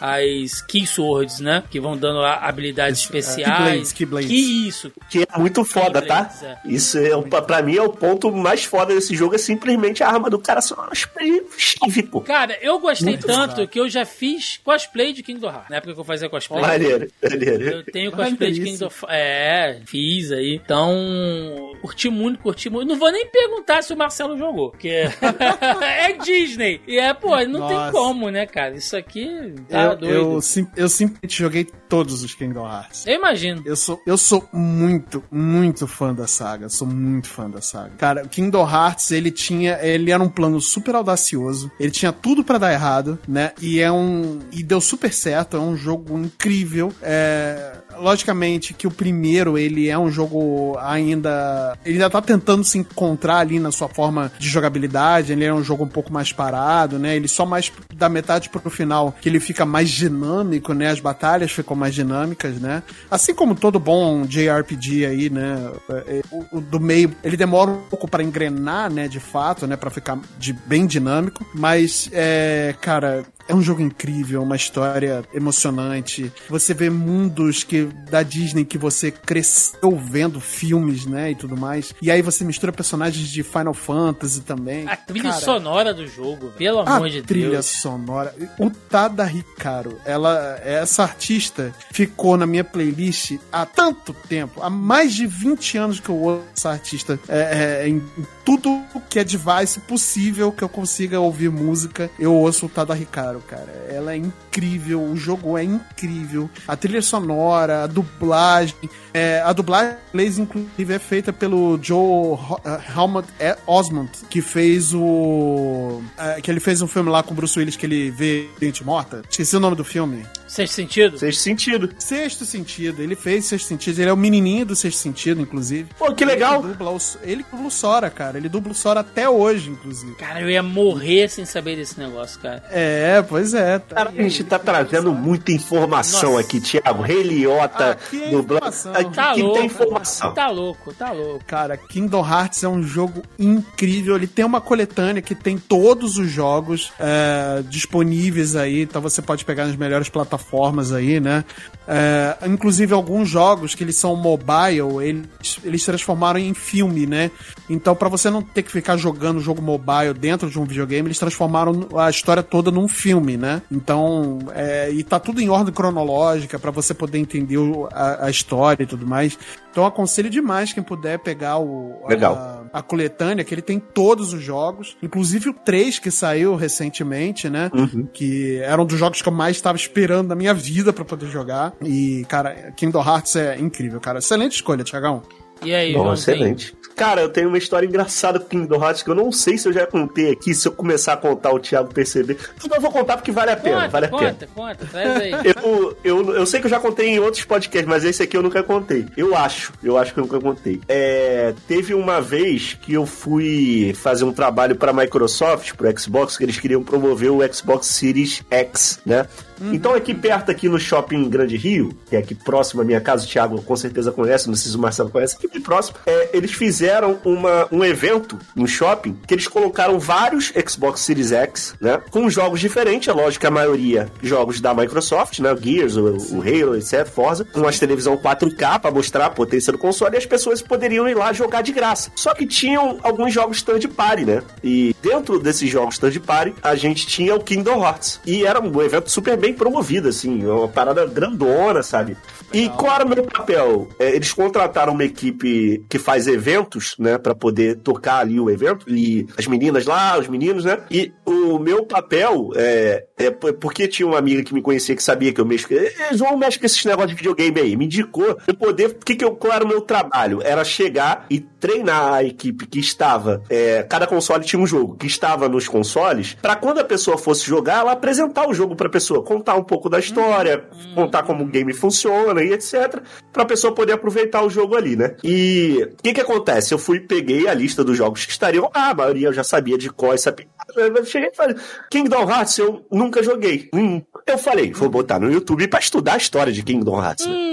Irmão, Sim. irmão, era vídeo, era uma faculdade que eu tinha que fazer. Então, eu vou ser sincero para vocês o que eu falei pra equipe, tá? O que eu falei pra equipe. E olha o problema que isso deu. Eu, todos os jogos eu expliquei tudo, tudo, tudo, tudo bonitinho. Perluqueteio, Forza, não tem nada que explicar, é carro, ah. guias, ah, a humanidade lutando. Beleza. Chegou Kingdom Hearts, eu falei assim, galera, vou ser bem sincero. Esse jogo aqui, não tem, eu não tenho como explicar nada para vocês. Não, não tem como eu entender, tá ligado? Eu precisaria de alguns anos, que nem você falou aí, eu precisaria de 20 anos para poder entender esse, esse é os caras que estão aí e tem os personagens da Disney. Mas agora olha a pica, Tiagão. É, o 3, que era o que tava lá, eles onde ficava o console, tinha um banner grandão com a imagem do. uma imagem para representar o jogo que tava ali. Agora você imagina: Frozen, Pato Donald, Mickey, Pequena Sereia. A molecada só quer essa, só quer isso. Criança medo dele, pô. E Kingdom Hearts, galera, é, apesar de ser um RPG, action RPG, ele não tinha tradução PTBR. A gente não sabia a história, porra da história do jogo. E ele tem uma jogabilidade que requer alguma, algumas, né? Ali, você precisa uma entender um pouco. De inglês, sim, né, pela, inclusive do próprio game. O que aconteceu? Sim, sim. Era uma experiência terrível para as meninas que ficavam lá ajudando as pessoas, sabe? E eu também oh, tentava, mas eu tinha que estar. E detalhe, a gente teve que tirar, simplesmente tirar o jogo. Tiramos o jogo e botamos o pelo que tem no lugar. Ficou dobrador isso pelo que tem. Então, tipo assim, a minha experiência com Kingdom Hearts é essa. Tipo assim, fudeu o meu trabalho, tá ligado? Fudeu o meu trabalho. É isso que Kingdom Hearts fez. Mas é assim, é eu acho incrível que eu sou muito fã de Final Fantasy, sou muito fã da Disney também, é, cresci assistindo os filmes. Eu nunca joguei, eu quero, eu quero um dia jogar o 3, né? Mas eu, o que me desanimou, é, eu achei legal até que o Marcelo falou, né, que a coletânea já bota tudo em ordem, tem uns filmezinhos. Isso me animou, porque uma vez eu perguntei para um amigo meu, ele ficou, é, é, foi no, no podcast podcast lá do Meia Lua, que ele, que ele deu um rente, assim, ele ficou, pô, João, tu tem que jogar, pô, que não sei o que. Eu falei, cara, mas precisa ficar olhando o negócio, é muito difícil de eu saber qual é a ordem dos jogos, que não sei o que. Qual... Ele, não, pô, é muitas horas, mas se tá tudo organizado, eu talvez um dia jogue. É mas foda, essa é a minha história é foda, aí. João, porque assim, o cara vai lá e jogou um, beleza e tal. Aí ele vai, bom, agora eu vou jogar o 2, né? Não, você vai jogar o 47,8, depois você vai jogar o 365, depois o 365 pois é, pois é. barra 8 beta. Cara, pois é. merda, olha, cara. Cê, pra você ter noção, antes do, do, lançamento do Kingdom Hearts 3, teve o Kingdom Hearts 2.8. Não, não, não. Que é... era uma introdução. E os números cara, que não. 2.8. Aí é doideira. Que porra de 2.8, tá cara? Nem placa que de isso? vídeo é. tem 2.8, não, não tem nada de 2.8. vai meter uma dessa? Ó, só é, detalhe, é. hein? Quem tá na, no comando do remake do Final Fantasy, inclusive, que eu achei ótimo, tá? O remake do Final Fantasy VII é incrível. É, daqui pra frente, talvez coisas na história possam mudar, tá? Porque eu não vou dar um spoiler aqui, mas é, é a galera do Kingdom Hearts que tá no, nesse é. comando aí. Então o Marcelo deve estar tá feliz, né? Deve estar tá esperando coisa boa. Sim, sim. Felizaço, cara. Inclusive, eu gosto pra caramba desse remake, né? E já tá anunciado o Kingdom Hearts 4, inclusive, cara. Foi anunciado, então só legal. não temos data ainda, mas... Ah, espera mais uns 30 anos. Eles vão lançar é, mais 18 pra portáteis ainda, até você... pra, pra, pra mim pode lançar. Pra expandir lançar, a história, entendeu? Até lançar o, o 4. É. Antes de, de, de, virar aqui pra próxima rodada, vou jogar um negócio aqui no chat pros meninos verem, só pra vocês... Tá vendo que eu não tô mentindo aí, ó. Olha só, Tiagão fez cara. aí. Cara, tu lançou mesmo. Ah, lançou, pô. Brabo, a brabo. Tinha, a gente tinha grupo, cara. Ah, eu acho é... muito maneiro o cosplay, sabia? Eu, tinha, eu, tenho, eu tenho vergonha, mas eu tenho vontade de fazer um dia, sabia? Eu queria fazer. É, o Zé, eu que... é o Zé Norte, né? Que você fez? O Zemnas. Ah, o Zemnas, isso, isso. Zemnas. Tem 48 anos essa foto aí, mas tá lá, é, tá aí, cara. eu quero um dia fazer com a minha filha mais velha, porque ela já curte, eu quero fazer eu de Joe e, Joe e ela de Ellie, tá ligado? Eu quero. Um dia, um Pô, dia eu vou fazer, hein? Faz, um dia eu vou fazer. Faz, do, do, do mó força. Do mó força. É, meninos. Joelle ia ser legal, hein? Dá, pô, dá. Maneiro, pô, maneiro. Muito bom, muito bom. Meninos, rodamos aqui então. Vamos pra, vamos pra mais uma rodada? João, você, traz aí. Jogo importantíssimo que afeta afeta a minha vida até hoje, tá? Talvez o caminho profissional que eu tomei, ele. Se esse jogo aqui não existisse, talvez eu não trabalharia com o que eu trabalho hoje, né? É... Eu acho que eu falei na última vez que eu tô aqui, hoje eu sou parceiro da Riot, né? Eu tenho um contrato assinado com a Riot. A gente... Inclusive, ó, deixa eu falar um negócio aqui, Thiago. Hum. Quem estiver ouvindo agora e joga LOL, eu tenho um presente para você. Você acredita que eu tenho um presente? Quem joga LOL, vai lá na minha redes, arroba João Vinícius LOL, me chama e fala: ouvi você falando isso no Zoriano, que eu vou te dar uma skin de LOL LOL, que a Riot me dá para entregar pra galera, que Olha tem um aí. chroma exclusivo. Esse Chroma você só consegue com parceiros da Riot. Então não tem nem para vender na loja. Presente aí pra galera do Zoriano. Fala comigo. Se, se tiver acabado as skins, você vai receber no mês que vem, tá bom? então fala comigo. Isso aqui é prestígio, rapaz. Você tá achando o quê? Isso aqui é prestígio. Esse jogo. Ele, é, não, paga... eu, eu ia atrás, hein? Não, isso é muito legal, muito legal, Marcelo. Sabe por quê? Porque é, esse. É, a, a Riot é foda, hein, Riot? Vocês são foda. Eles te vendem a skin. Vou falar mal aqui agora, para se falar mal não. Tá certo, tem que fazer mais. Eles te vendem a skin, mas eles também te vendem, se você quiser mudar a cor da skin, tem o chroma que, que muda as cores. E uhum. tem um chroma aqui exclusivo que você só consegue com os parceiros da Riot. Aqui no Brasil são pouquíssimas pessoas. É, felizmente aí eu sou uma delas, fui escolhido. Então, a galera que tem esse chroma, pô, tira muita onda pra quem gosta de skin, né? Então, e não tem como comprar, hein, galera. Então me chama, arroba João Vinícius Lobo, chama lá que eu vou dar de presente pra vocês. Será que é... tem louzeiro ouvinte aqui? Aqui só tem se tiver velho, mas se tiver louzeiro, vai lá, vai lá, prestigia. Então, mas fica mais fácil ainda pro cara pegar, né? Se só tiver um, ele com certeza vai receber. Então, Fala comigo.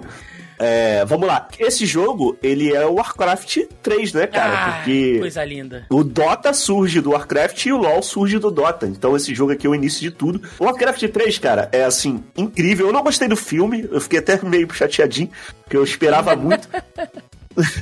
Mas o Warcraft 3 e o Warcraft 3 Frozen Throne, é, nesse, que foi lançado em 2003, né? Nesse estilo de jogo aqui, né? Nesse RTS, eu acho que foi o que eu mais gostei que eu mais gostei e mais joguei na vida, sabe? É muito incrível e, e que nem eu tô falando, há 20 anos atrás, o lançamento desse jogo impacta na minha vida hoje ainda. Então tem um carinho enorme, não sei se vocês jogaram aí, né? Warcraft eu não, não joguei tanto Warcraft. Eu, é, como eu, eu, nunca fui muito jogador de PC, né? Então, infelizmente, não, não joguei tanto. É assim. verdade. Eu Warcraft no PlayStation, cara. Acho que foi o Warcraft 3 que eu joguei no PlayStation. Mas joguei muito pouco também. Cara, é, eu acho que tem uma versão remake dele que a galera não gostou muito, tá? Mas se hoje roda aí, sei lá, qualquer notebook. Vale a pena, vale a pena conhecer, sabe? Porque realmente é, é uma história muito bacana, é um jogo muito viciante ali de você ficar construindo ali as coisas, ir lá e derrotar e tal. E, e... Vale a pena conhecer, tá? Warcraft é bem bacana. Não tem essa fama toda à toa, né? O bagulho realmente é incrível. Cara, eu não só joguei, como eu tenho aqui o original ainda. Tenho ele, inclusive, com a expansão que saiu depois. Ah, puta jogaço, joguei muito, muito, muito isso aqui. E pra, e pra quem gosta da história, né? Porque o Warcraft tem uma puta história bacana. Pra você entender todo o rolê do,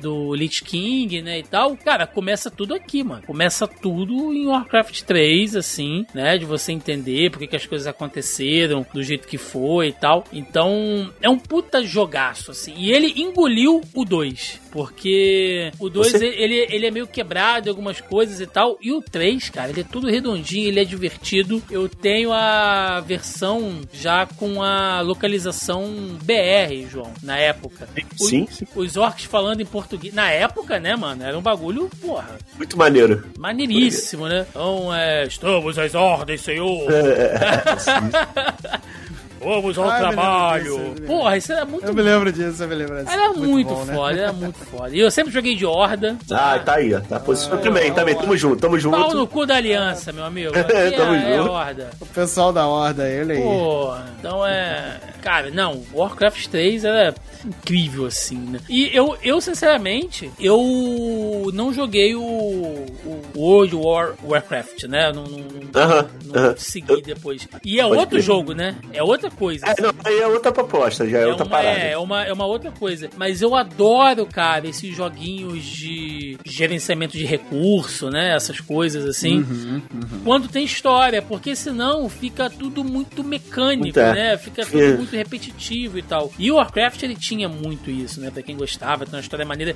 Tem os livros, pra quem quiser sim, ler. Sim. Ah, tem lá. Né? Tem um, tem um universo expandido. É, é uma coisa que eu elogio muito em Diablo, inclusive, sim. né? Eu, eu, eu tenho jogos aqui, eu tenho os livros, tenho o livro de Caim, tenho a enciclopédia e tal, porque eu gosto muito desse, desse mundo criado, né? Eu gosto muito do. Muito do, legal. Do lore ali criado e tal. Ano então, que vem, ano que vem trarei é, como jogo, vou rodar a expansão, eu vou falar da Frozen Throne, que pra mim é melhor que o jogo básico. Jogaço, jogar, não. melhor que, que jogar. Incrível, é incrível.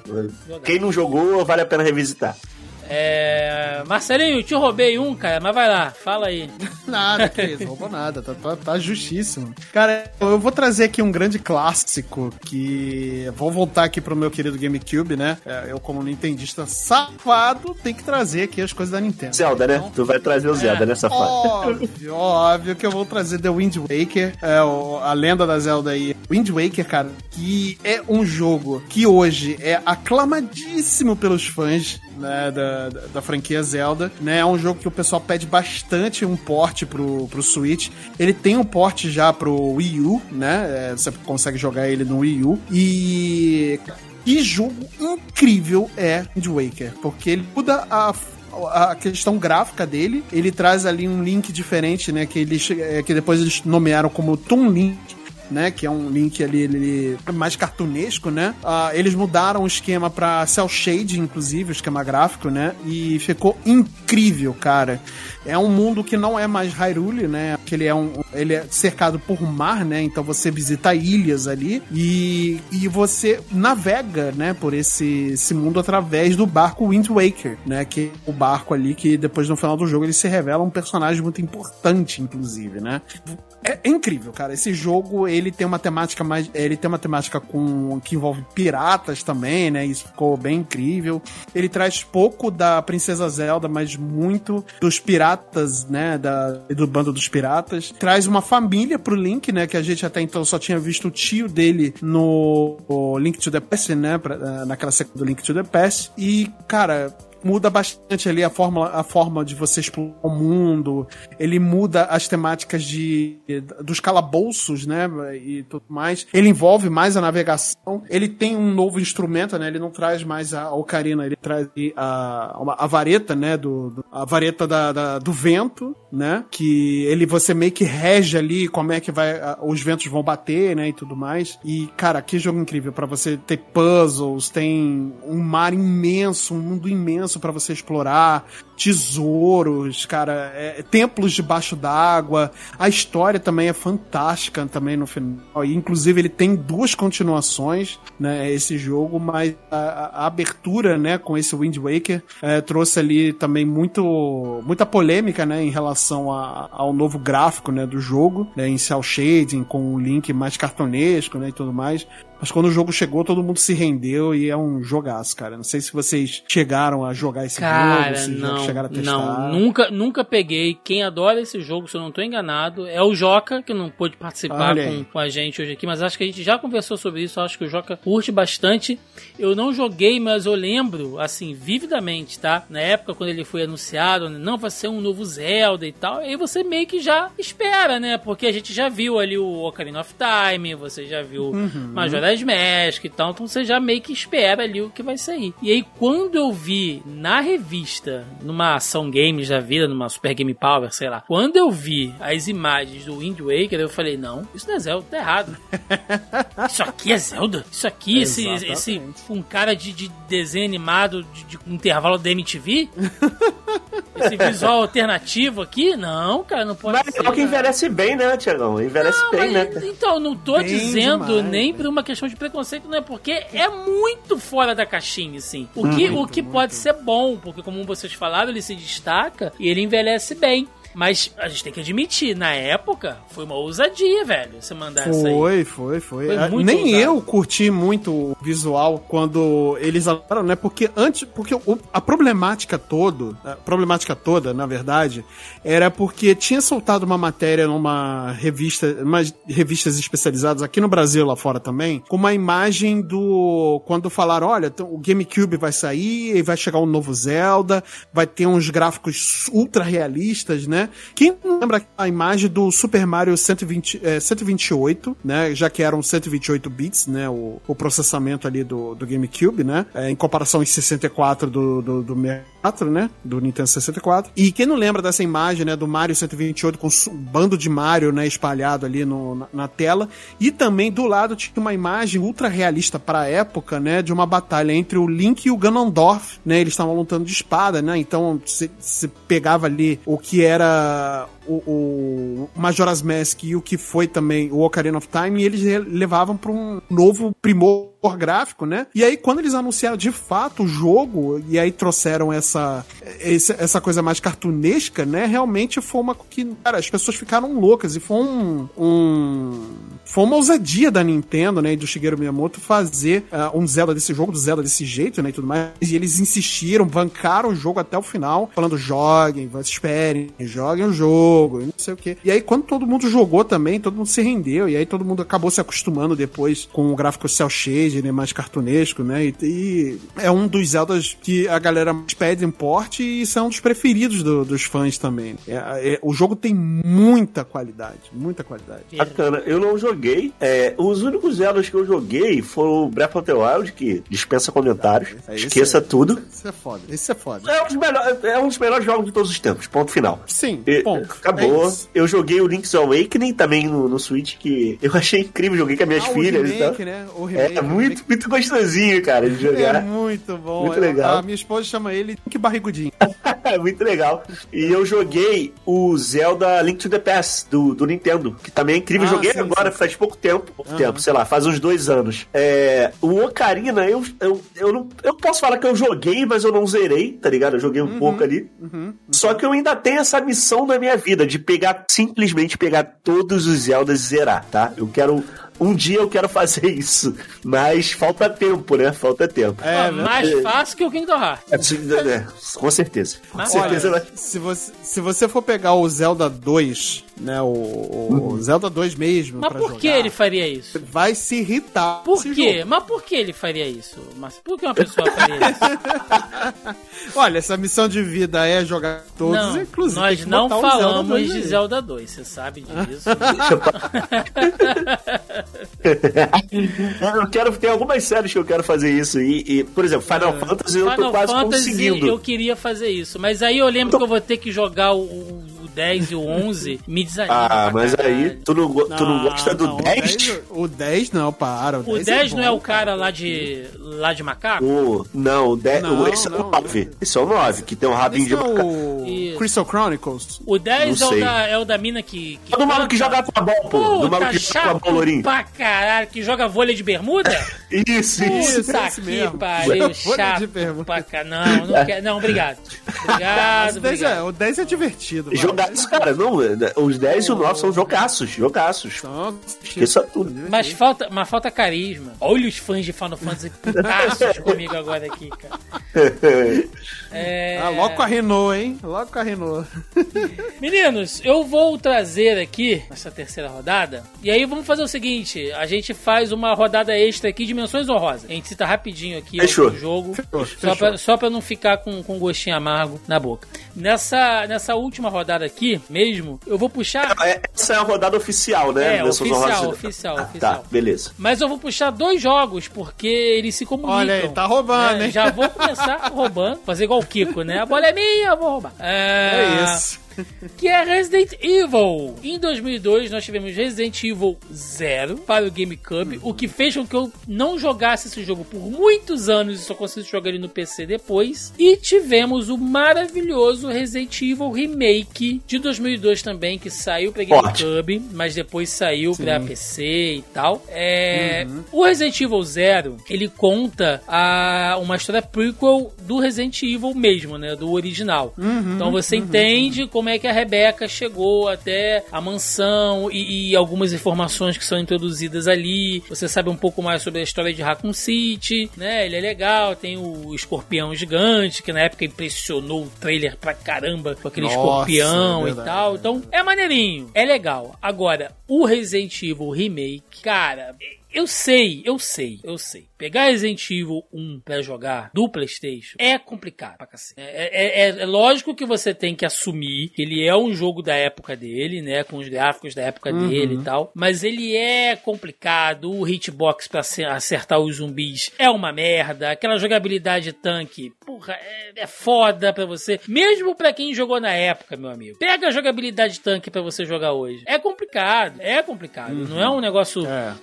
Intuitivo né? Então é. Eu sei, eu sei. Mas o Resident Evil Remake, ele envelheceu bem, cara. Lembrando que o remake já tem 20 anos, né? Mas ele envelheceu bem. Eu tenho ele aqui, eu tô fazendo inclusive uma maratona de Resident Evil, olha só vocês. É, já que vocês estão falando aí de, de, jogar todos os jogos de uma franquia, né? E como eu não tenho mais acesso ao 1 original, eu jogo o remake. E ele tá bom, ele tá com a margem de dificuldade alta, alguns puzzles foram remodelados e ainda é um puta jogaço, cara. E difícil, tá? Ele tem uma jogabilidade o zero, você fala? O remake. O zero, ah, o remake é. Do... O zero, ah, o sim, zero é também. Ele é, ele é um pouco mais difícil. Porque, na verdade, os Resident Evil os antigos eram mais difíceis, né? Vamos lá. Uhum, o 1 e o 2. O 2 até que nem tanto. O 3 eu acho que ele coloca ali um pouco mais de dificuldade, apesar de você ter. de você meio que perde aquela coisa do, do de uma das características de um jogo survival horror, que é você gerenciar recursos, né? E aqui sim, no caso sim. você perde um pouco isso, porque começa a vir muita coisa. Ele explora muito mais é, ele... puzzles do que outra é, coisa. É, né? exato. Mas o remake, cara, ainda é um jogo que você tem que guardar save save, meu amigo. Tem que é, guardar Ink Ribbon, não tem Sim. save adoidado para você gastar.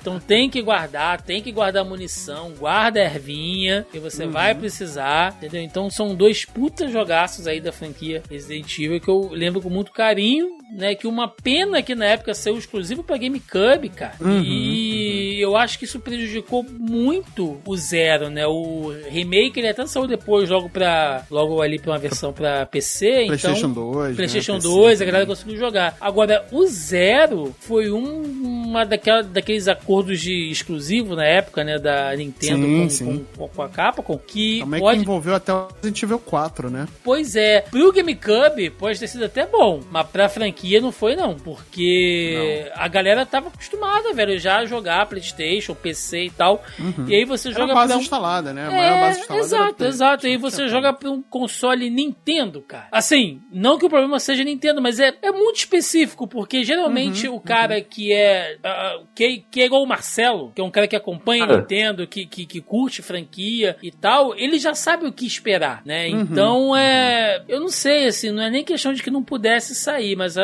a exclusividade em si, eu acho que ele prejudicou muito o jogo, ele passou batido de muita gente por causa disso.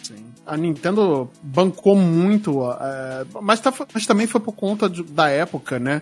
Que a Nintendo bancou muito a Capcom em algumas empresas japonesas, né? Porque tava tendo uma grande é, uma de crise, né? Na época entre as empresas de, de imprimento, né? Mas isso acabou afetando muitas empresas de videogame, né? O início dos anos 2000 foi complicado pra caramba. Foi complicado, foi complicado. né? Então, teve crises econômicas aí a, a dar com pau, né? Mas, e, e, a, e a Nintendo acabou bancando muito essa questão do, do- da exclusividade de alguns jogos e aí é, botou uma boa grana pra Capcom pra ter um jogo exclusivo de Resident Evil console, né? É, para poder tentar promover mais a venda e tentar alcançar a Sony, né? Em relação ao PlayStation 2 e ao PlayStation 1, né? Porque tomou de lavada e não tem Sim. como não, não reconhecer isso, né? Por mais que a gente use os consoles, né? E tudo mais, ah, a, a Sony levou de lavada várias gerações aí, né? Até a Nintendo hoje conseguiu- Continua, né? Continua levando aí, de alguma forma. é, de alguma forma continua. Não agora nessa geração PlayStation 5, né? É, porque a- o Switch vende que nem água, é um console. Ah, é, Mais ver- vendido. verdade, verdade. É,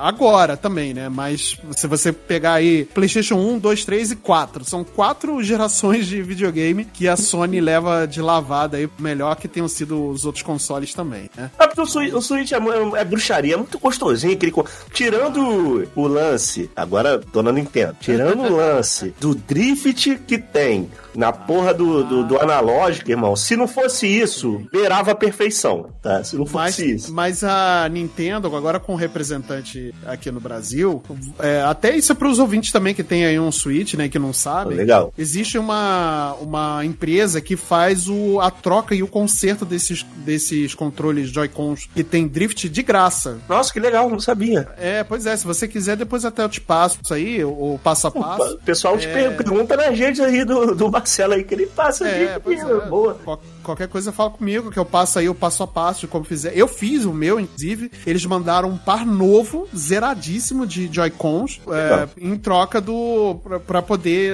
é, consertar esse problema de drift, porque era um problema de fábrica mesmo, né? E isso vinha muito com os modelos antigos. Não que não aconteça, hoje é mais difícil, né? Com os modelos V2 e OLED, né? Mais difícil acontecer, mas ainda eles. Ah, eles melhoraram então, eles estão resolvendo já. Para. Ah, legal. Tem suporte, né? Porque, tipo, Tem. poderia ficar no. É isso aí mesmo. Vocês vão ficar É. consertando. Se tem um suporte, legal. Legal. legal. Tem, tem. E, e a troca, e a troca ou conserto, né? No caso, se não tiver conserto Joy-Con, é de graça. Então você não paga nada. Você só Bacana. vai ficar pelo menos umas duas semanas aí sem o. Ah, o mas se voltar né? voando, maneiro. É, ele volta, volta novinho, assim. Ele volta consertado ou eles trocam por um par novo, né? Então é, é legal, é, é ter um serviço, serviço. Então, quem quiser, depois eu passo passo a passo aí. Se o, se o Thiago quiser depois linkar aí no, na postagem. Claro, poder, claro. Passa o link é, ajudar a galera. É isso. Mas é, mas é isso. E aí tem esse- essa problemática, né, do, do- da Nintendo nessa época. Mas, cara, é- é- chamou a atenção um pouco pro console, sim, o Resident Evil Zero, mas não foi o que esperado, né? PlayStation levou de lavada e tanto que os jogos chegaram depois pro PlayStation, né? Então é, é isso. Bacana. Eu não joguei, não joguei. Eu, eu, eu tenho um. Eu já falei isso aqui algumas vezes. Eu tenho uma resistência com jogos de terror, né? Tipo, muito difícil eu jogar. Ah, você, você, você, você tá bem acompanhado hoje. É. o Marcelo é, porque eu também não. Eu lembro. Eu também não. não Cagão pra caralho. A gente já conversou for, sobre se isso. Não, é, se não for, tipo, Resident Evil, que eu consiga. Ah, beleza, zumbi, tudo bem. Mas terror, terror sobrenatural não, não tanco, não, cara. não, então, nem Resident Evil tanco, mas é engraçado que eu jogo The Last of Us de boa, assim. É, mas é, é, é, questão pessoal mesmo. Resident Evil, eu acho que ficou muito marcado por causa do, da época do Resident Evil 2 e 3 na minha infância, hum. sabe? Talvez se eu não tivesse passado por aqueles traumas ali, eu jogaria hoje de boa. Mas é, só pra deixar registrado, cara, sempre que eu falo de Resident, sempre que eu escuto falar de Resident Evil, eu lembro muito da Monique. Então eu queria mandar um abraço pra ela, que ela tá Sim. passando por um, uma situação de saúde e tal, que ela já deixou bem clara ali nas redes dela. Monique, você não tá sozinha. Quer dizer, a luta é sua, mas nós estamos ali torcendo por você, vai, vai dar tudo certo. É, sempre que lança um Resident Evil novo, eu jogo Resident Evil assistindo você jogar, tá? Então, tamo junto aí nessa, vai dar tudo certo. É, eu, não, eu não joguei, mas é assim, Resident Evil é incrível, né, cara? Como que eles eu, eu gostei muito que no último eles abraçaram a galhofa e falaram a gente vai ser isso aqui e é isso e, e cada jogo que sai eu, eu acho melhor sabe assim uhum. tipo é, o, os últimos que os dois últimos que lançaram eu, eu não joguei mas gostei muito do que eu vi e esses antigos assim eu, eu não joguei quase nada cara porque eu sou muito cagão não mas é, bom, in, inclusive o 4 já tá em pré-venda né o 4 remake é já tá em pré-venda já, já, tá em pré-venda já já Vamos esse, esse eu, daí, por incrível que pareça, esse eu joguei. Zerei ele todinho. Porque, cara, o 4 e o 5, eles são meio. Muito terror, vai. Não tem. É... Tipo, o negócio é. O 5, então, pelo amor de Deus, né? O 5 no terror é, não tem muito susto, assim, né? Ele é mais. É, pois é. é. O 5 eu joguei um pouco, eu não gostei, não gostei muito. Eu acho que eu até cheguei a falar agora um pouco aqui que eu nunca tinha zerado o Resident Mas é mentira, eu zerei o 4. Eu, zerei, eu joguei o 4 todinho. E é ainda é meu favorito porque é o único que eu zerei, né? Então não tem como nem ter parâmetro. Mas eu tô esperando aí esse remake aí. Se eles. Tomara que eles não deixem tão assusta... muito assustador. Tomara que seja no nível que eu consiga jogar. Vai esperar sentado, porque esse vai ser horrível. Porra, cara, o saco. Maravilha. Meninos, então vamos lá. Menções honrosas aí, só pra não passar em branco alguma coisa que vocês queiram citar. Hum, Joãozinho, alguma coisa, cara, que você quer citar aí de, de menção honrosa? Sim, eu vou bem rapidamente só falar o nome dos jogos aqui que eu acho que não pode. A gente não pode deixar de, de comentar que esses jogos saíram nesse ano, né? É, foi o ano do Battlefield 1942 que adicionou primeirão, ali. Primeirão, primeirão. que, pô, mas ele já chegou botando mecânica de veículo, né? Aquele, hum. aquele mapa grande com muita gente ali, né? É, rivalizava ali com o Counter-Strike, que era, sei lá, 5 contra 5, não, lembro. E nesse não, eram várias pessoas no mapa, uma guerra acontecendo, tinha veículo, a, nave, é, avião, caralho. The Elder Scrolls on é, Morrowind, né? Que foi lançado esse ano também, jogo importante. E Ragnarok Online aí, a galera do Ragnarok aí foi ah, lançado bom. em 2002. Esses três aí, que eu acho que faz. É, a gente tem que fazer justiça de não deixar de fora, pelo menos citando aqui esses jogos, né? Pois é, exatamente. Maravilhoso. E você, Marcelinho? Cara, eu vou citar aqui, ó, menções rosas. Tem o. A gente já comentou aí um pouco do Metroid Prime, né? Que é uma, uma nova. Eu não vou entrar aqui em muito detalhe, não, mas que é uma nova versão. Uma... Nova abordagem ali, né? Nova abordagem, mas, mas dá pra falar que é em primeira pessoa. Acho que não tem problema, né? Sim, sim. Ele é um jogo uhum. em primeira pessoa, né? E tudo mais, mas ele abraça muito o elemento que é da série Metroid, que é de exploração, né? Mas é ali em ações de primeira pessoa, então é um jogo bem interessante. Estou jogando, vale a pena, hein, galera? Vale a pena revisitar. Vale a pena, vale a pena demais, demais. Tem também aí, saiu um jogo chamado The Lord of the Rings, que é o The Two Towers, que é um jogo de hack and slash aí do Senhor dos Anéis. Bem legal também, lançou aí para as maiores plataformas da época, né? E, cara, tem, olha, tem pro Game Boy, lançou Phoenix Wright, Ace Attorney, Justice for All, que é bem Forte. bacana. Forte. Muito bom, muito bom. Lançou Mega Man Zero também, né? A primeira, a primeira Zero do Mega Man, cara, bem legal também. Tem Fifinha, né? Fifinha que é sempre bom. A Sim. gente é, sai todo ano. Sai todo ano, né? Época de Copa aí. É, exatamente, exatamente. E, cara, um joguinho aí básico aí que acho que ninguém lembra, chamado Marvel vs Capcom 2 também. Boa! Oh, legal. Boa. Só pra lembrar aí. E Spider-Man The Movie também, um jogo Nossa. aí também. Esse é foda. Esse é foda demais. Maravilha Bom, menino, vocês já citaram aí basicamente é, os principais, para não passarem batidos. Eu vou citar, então, aqui só dois títulos de uma franquia que eu joguei muito, muito, muito nessa época. E eu sei que hoje em dia, jogo de FPS, né? Hoje em dia tá uma coisa muito mais frenética. E a gente quase assim. Não se preza muito mais modo campanha, né? Pra jogo FPS. Inclusive, era até uma discussão que você tinha de que FPS não precisa de modo campanha. Eu discordo, mas a, a, até porque Call of Duty tem umas histórias bem legais, assim tal, hum, né? Pegando hum, algo mais, mais, mais novo. Fallout, Skyrim, tudo é sim, Sim, sim. Mas... Não é first person, Skyrim não é first person shooter, né? Mas é... Exato. Mas lá ainda na época dos primórdios do PlayStation 2, eu era apaixonado em Medal of Honor. Eu jogava forte, demais. Muito forte. Joguei todos, bom, assim. Bom. É, a galera que, que me escuta aqui, me conhece, sabe que eu adoro é, história, adoro guerra, Segunda Guerra. Adoro no sentido de, de do estudo histórico, tá, gente? Sou um leitor. Sim, sim. Não que eu uhum. goste da guerra, pelo amor de Deus. Então, é. Por favor, né?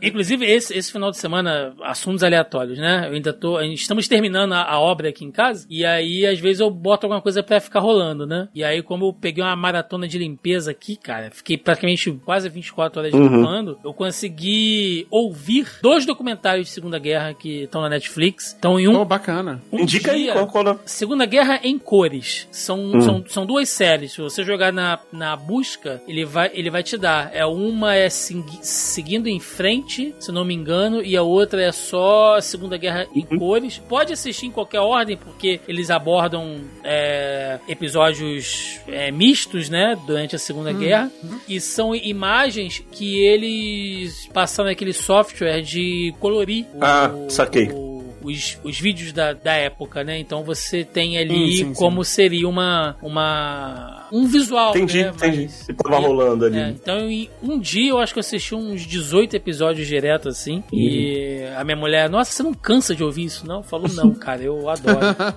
é, porque, é, é, inclusive, deixa eu fazer uma correção aqui. Numa, quando eu tava falando do Mafia 3, agora eu lembrei disso. Eu falo que o personagem voltou da Segunda Guerra.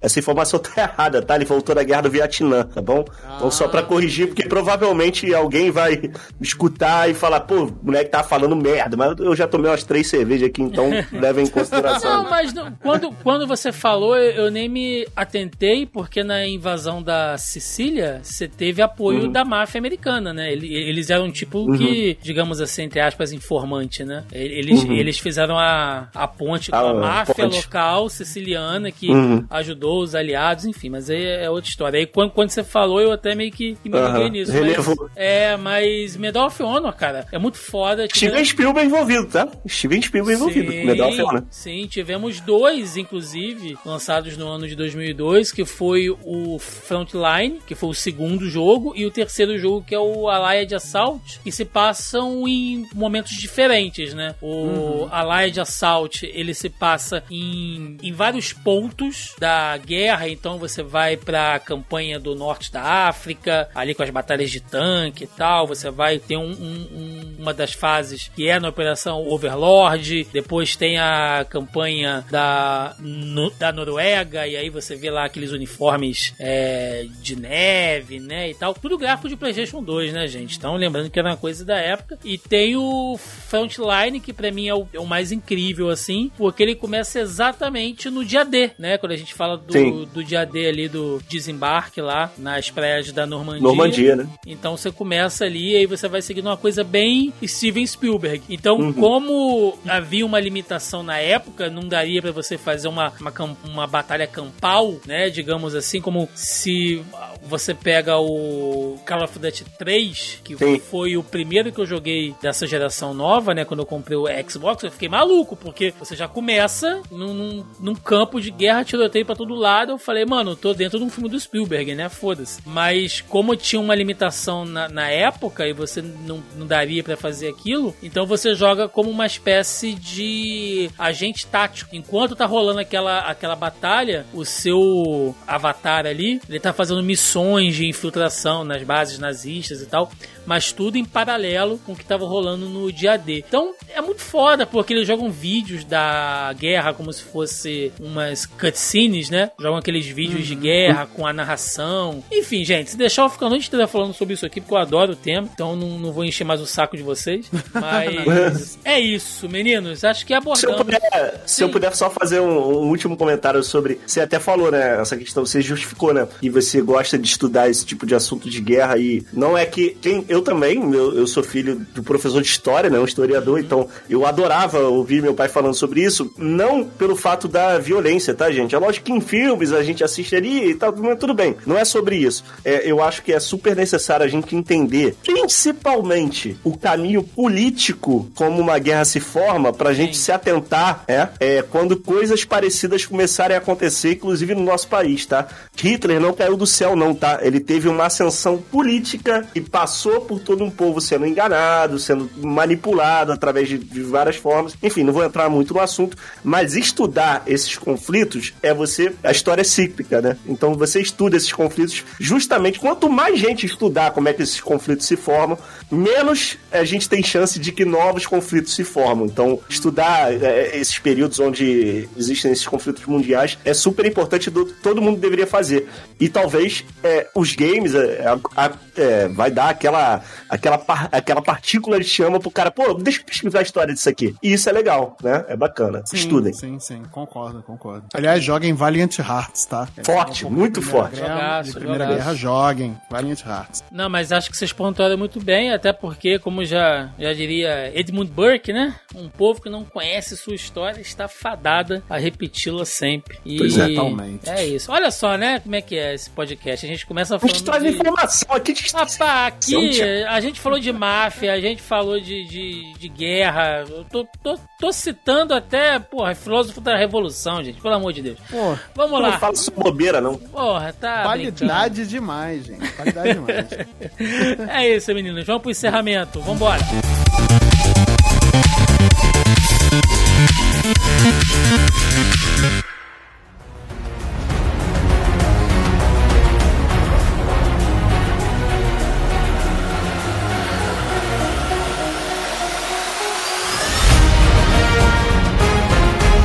Chegamos ao final de mais um Zoneando Podcast, onde trouxemos o nosso clássico episódio de jogos que fizeram 20 anos. Desta vez, esta ponte no tempo com os games, com os joguinhos de 2002, né? Pegando aí já um, uma passagem boa de geração ali, novos consoles chegando, continuações de franquias, novas franquias aparecendo. Então, realmente foi um papo muitíssimo bacana. Aquele momento agora é para recadinho jabás aí o que vocês tiverem. Marcelinho Delgado, você, meu querido, manda ver. Meu querido, meus queridos, bom, muito obrigado Tiagão, pelo convite. Mais uma vez estar aqui para falar de joguinhos, né? Sempre muito legal, sempre muito divertido. É, obrigado aí pela companhia também do, do João Vinícius aí, pra gente Pá. conversar sobre joguinhos, que é sempre muito legal. E virou tradição, hein? Todo, todo final de ano a gente fazer esse episódio. Vou cobrar para o próximo ano, hein? Bora! Se não me chamar, já sabe.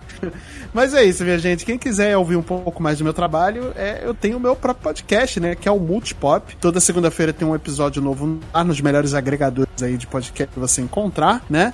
E também eu estou toda semana lá na roxinha, na Twitch do, do Multipop, que é o Multipop na TV. Só procurar lá na Twitch que você vai achar. Então, três vezes por semana aí, pelo menos eu estou fazendo lives jogando alguma coisa, né? E tudo mais. Então é só ir lá e ver a gente também lá no YouTube, né? Do Zona E, que é toda quinta-feira a gente faz esse giro de notícias espetacular, onde falamos sobre o picolé do Daniel Craig.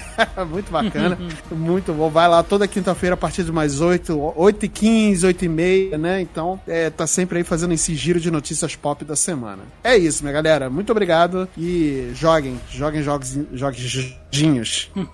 Maravilha. Meu querido João Vinícius, sempre um prazer tê-lo aqui. Eu sei que você é um cara cheio dos seus rolês aí também. O João é um cara que eu sempre tento trazer aqui. Sei que ele é, tem vários outros trampos e outras coisas. Às vezes eu não chamo porque eu falo, pô, moco chato, né, mano? Eu tô aqui fazendo minhas paradas. O cara fica, não, pô, eu odeio ser o chato do rolê, mano. Aquele cara que fica aí, tu tem não, que começar imagina. a dar desculpa. Pô, esse cara aí, mano, me chamou de novo pra essa parada. Mas o João é um cara que eu sempre faço questão de ter aqui, um cara que eu gosto muito. Inclusive, ano que vem, temos que formalizar isso melhor. Sim. E trazer para outras coisas aí. Eu sei, inclusive, que nossas datas aqui, eu, eu, sei que fim de ano tá meio zoado, né? Tá dando, estamos dando mais atrasadas aqui, mas é porque esse fim de ano, gente. É Acontece, só... gente. Não, é aqui, meu amigo. Eu tô, eu tô só o Richarlison dando voleio, né? Dando na grande área, meu amigo.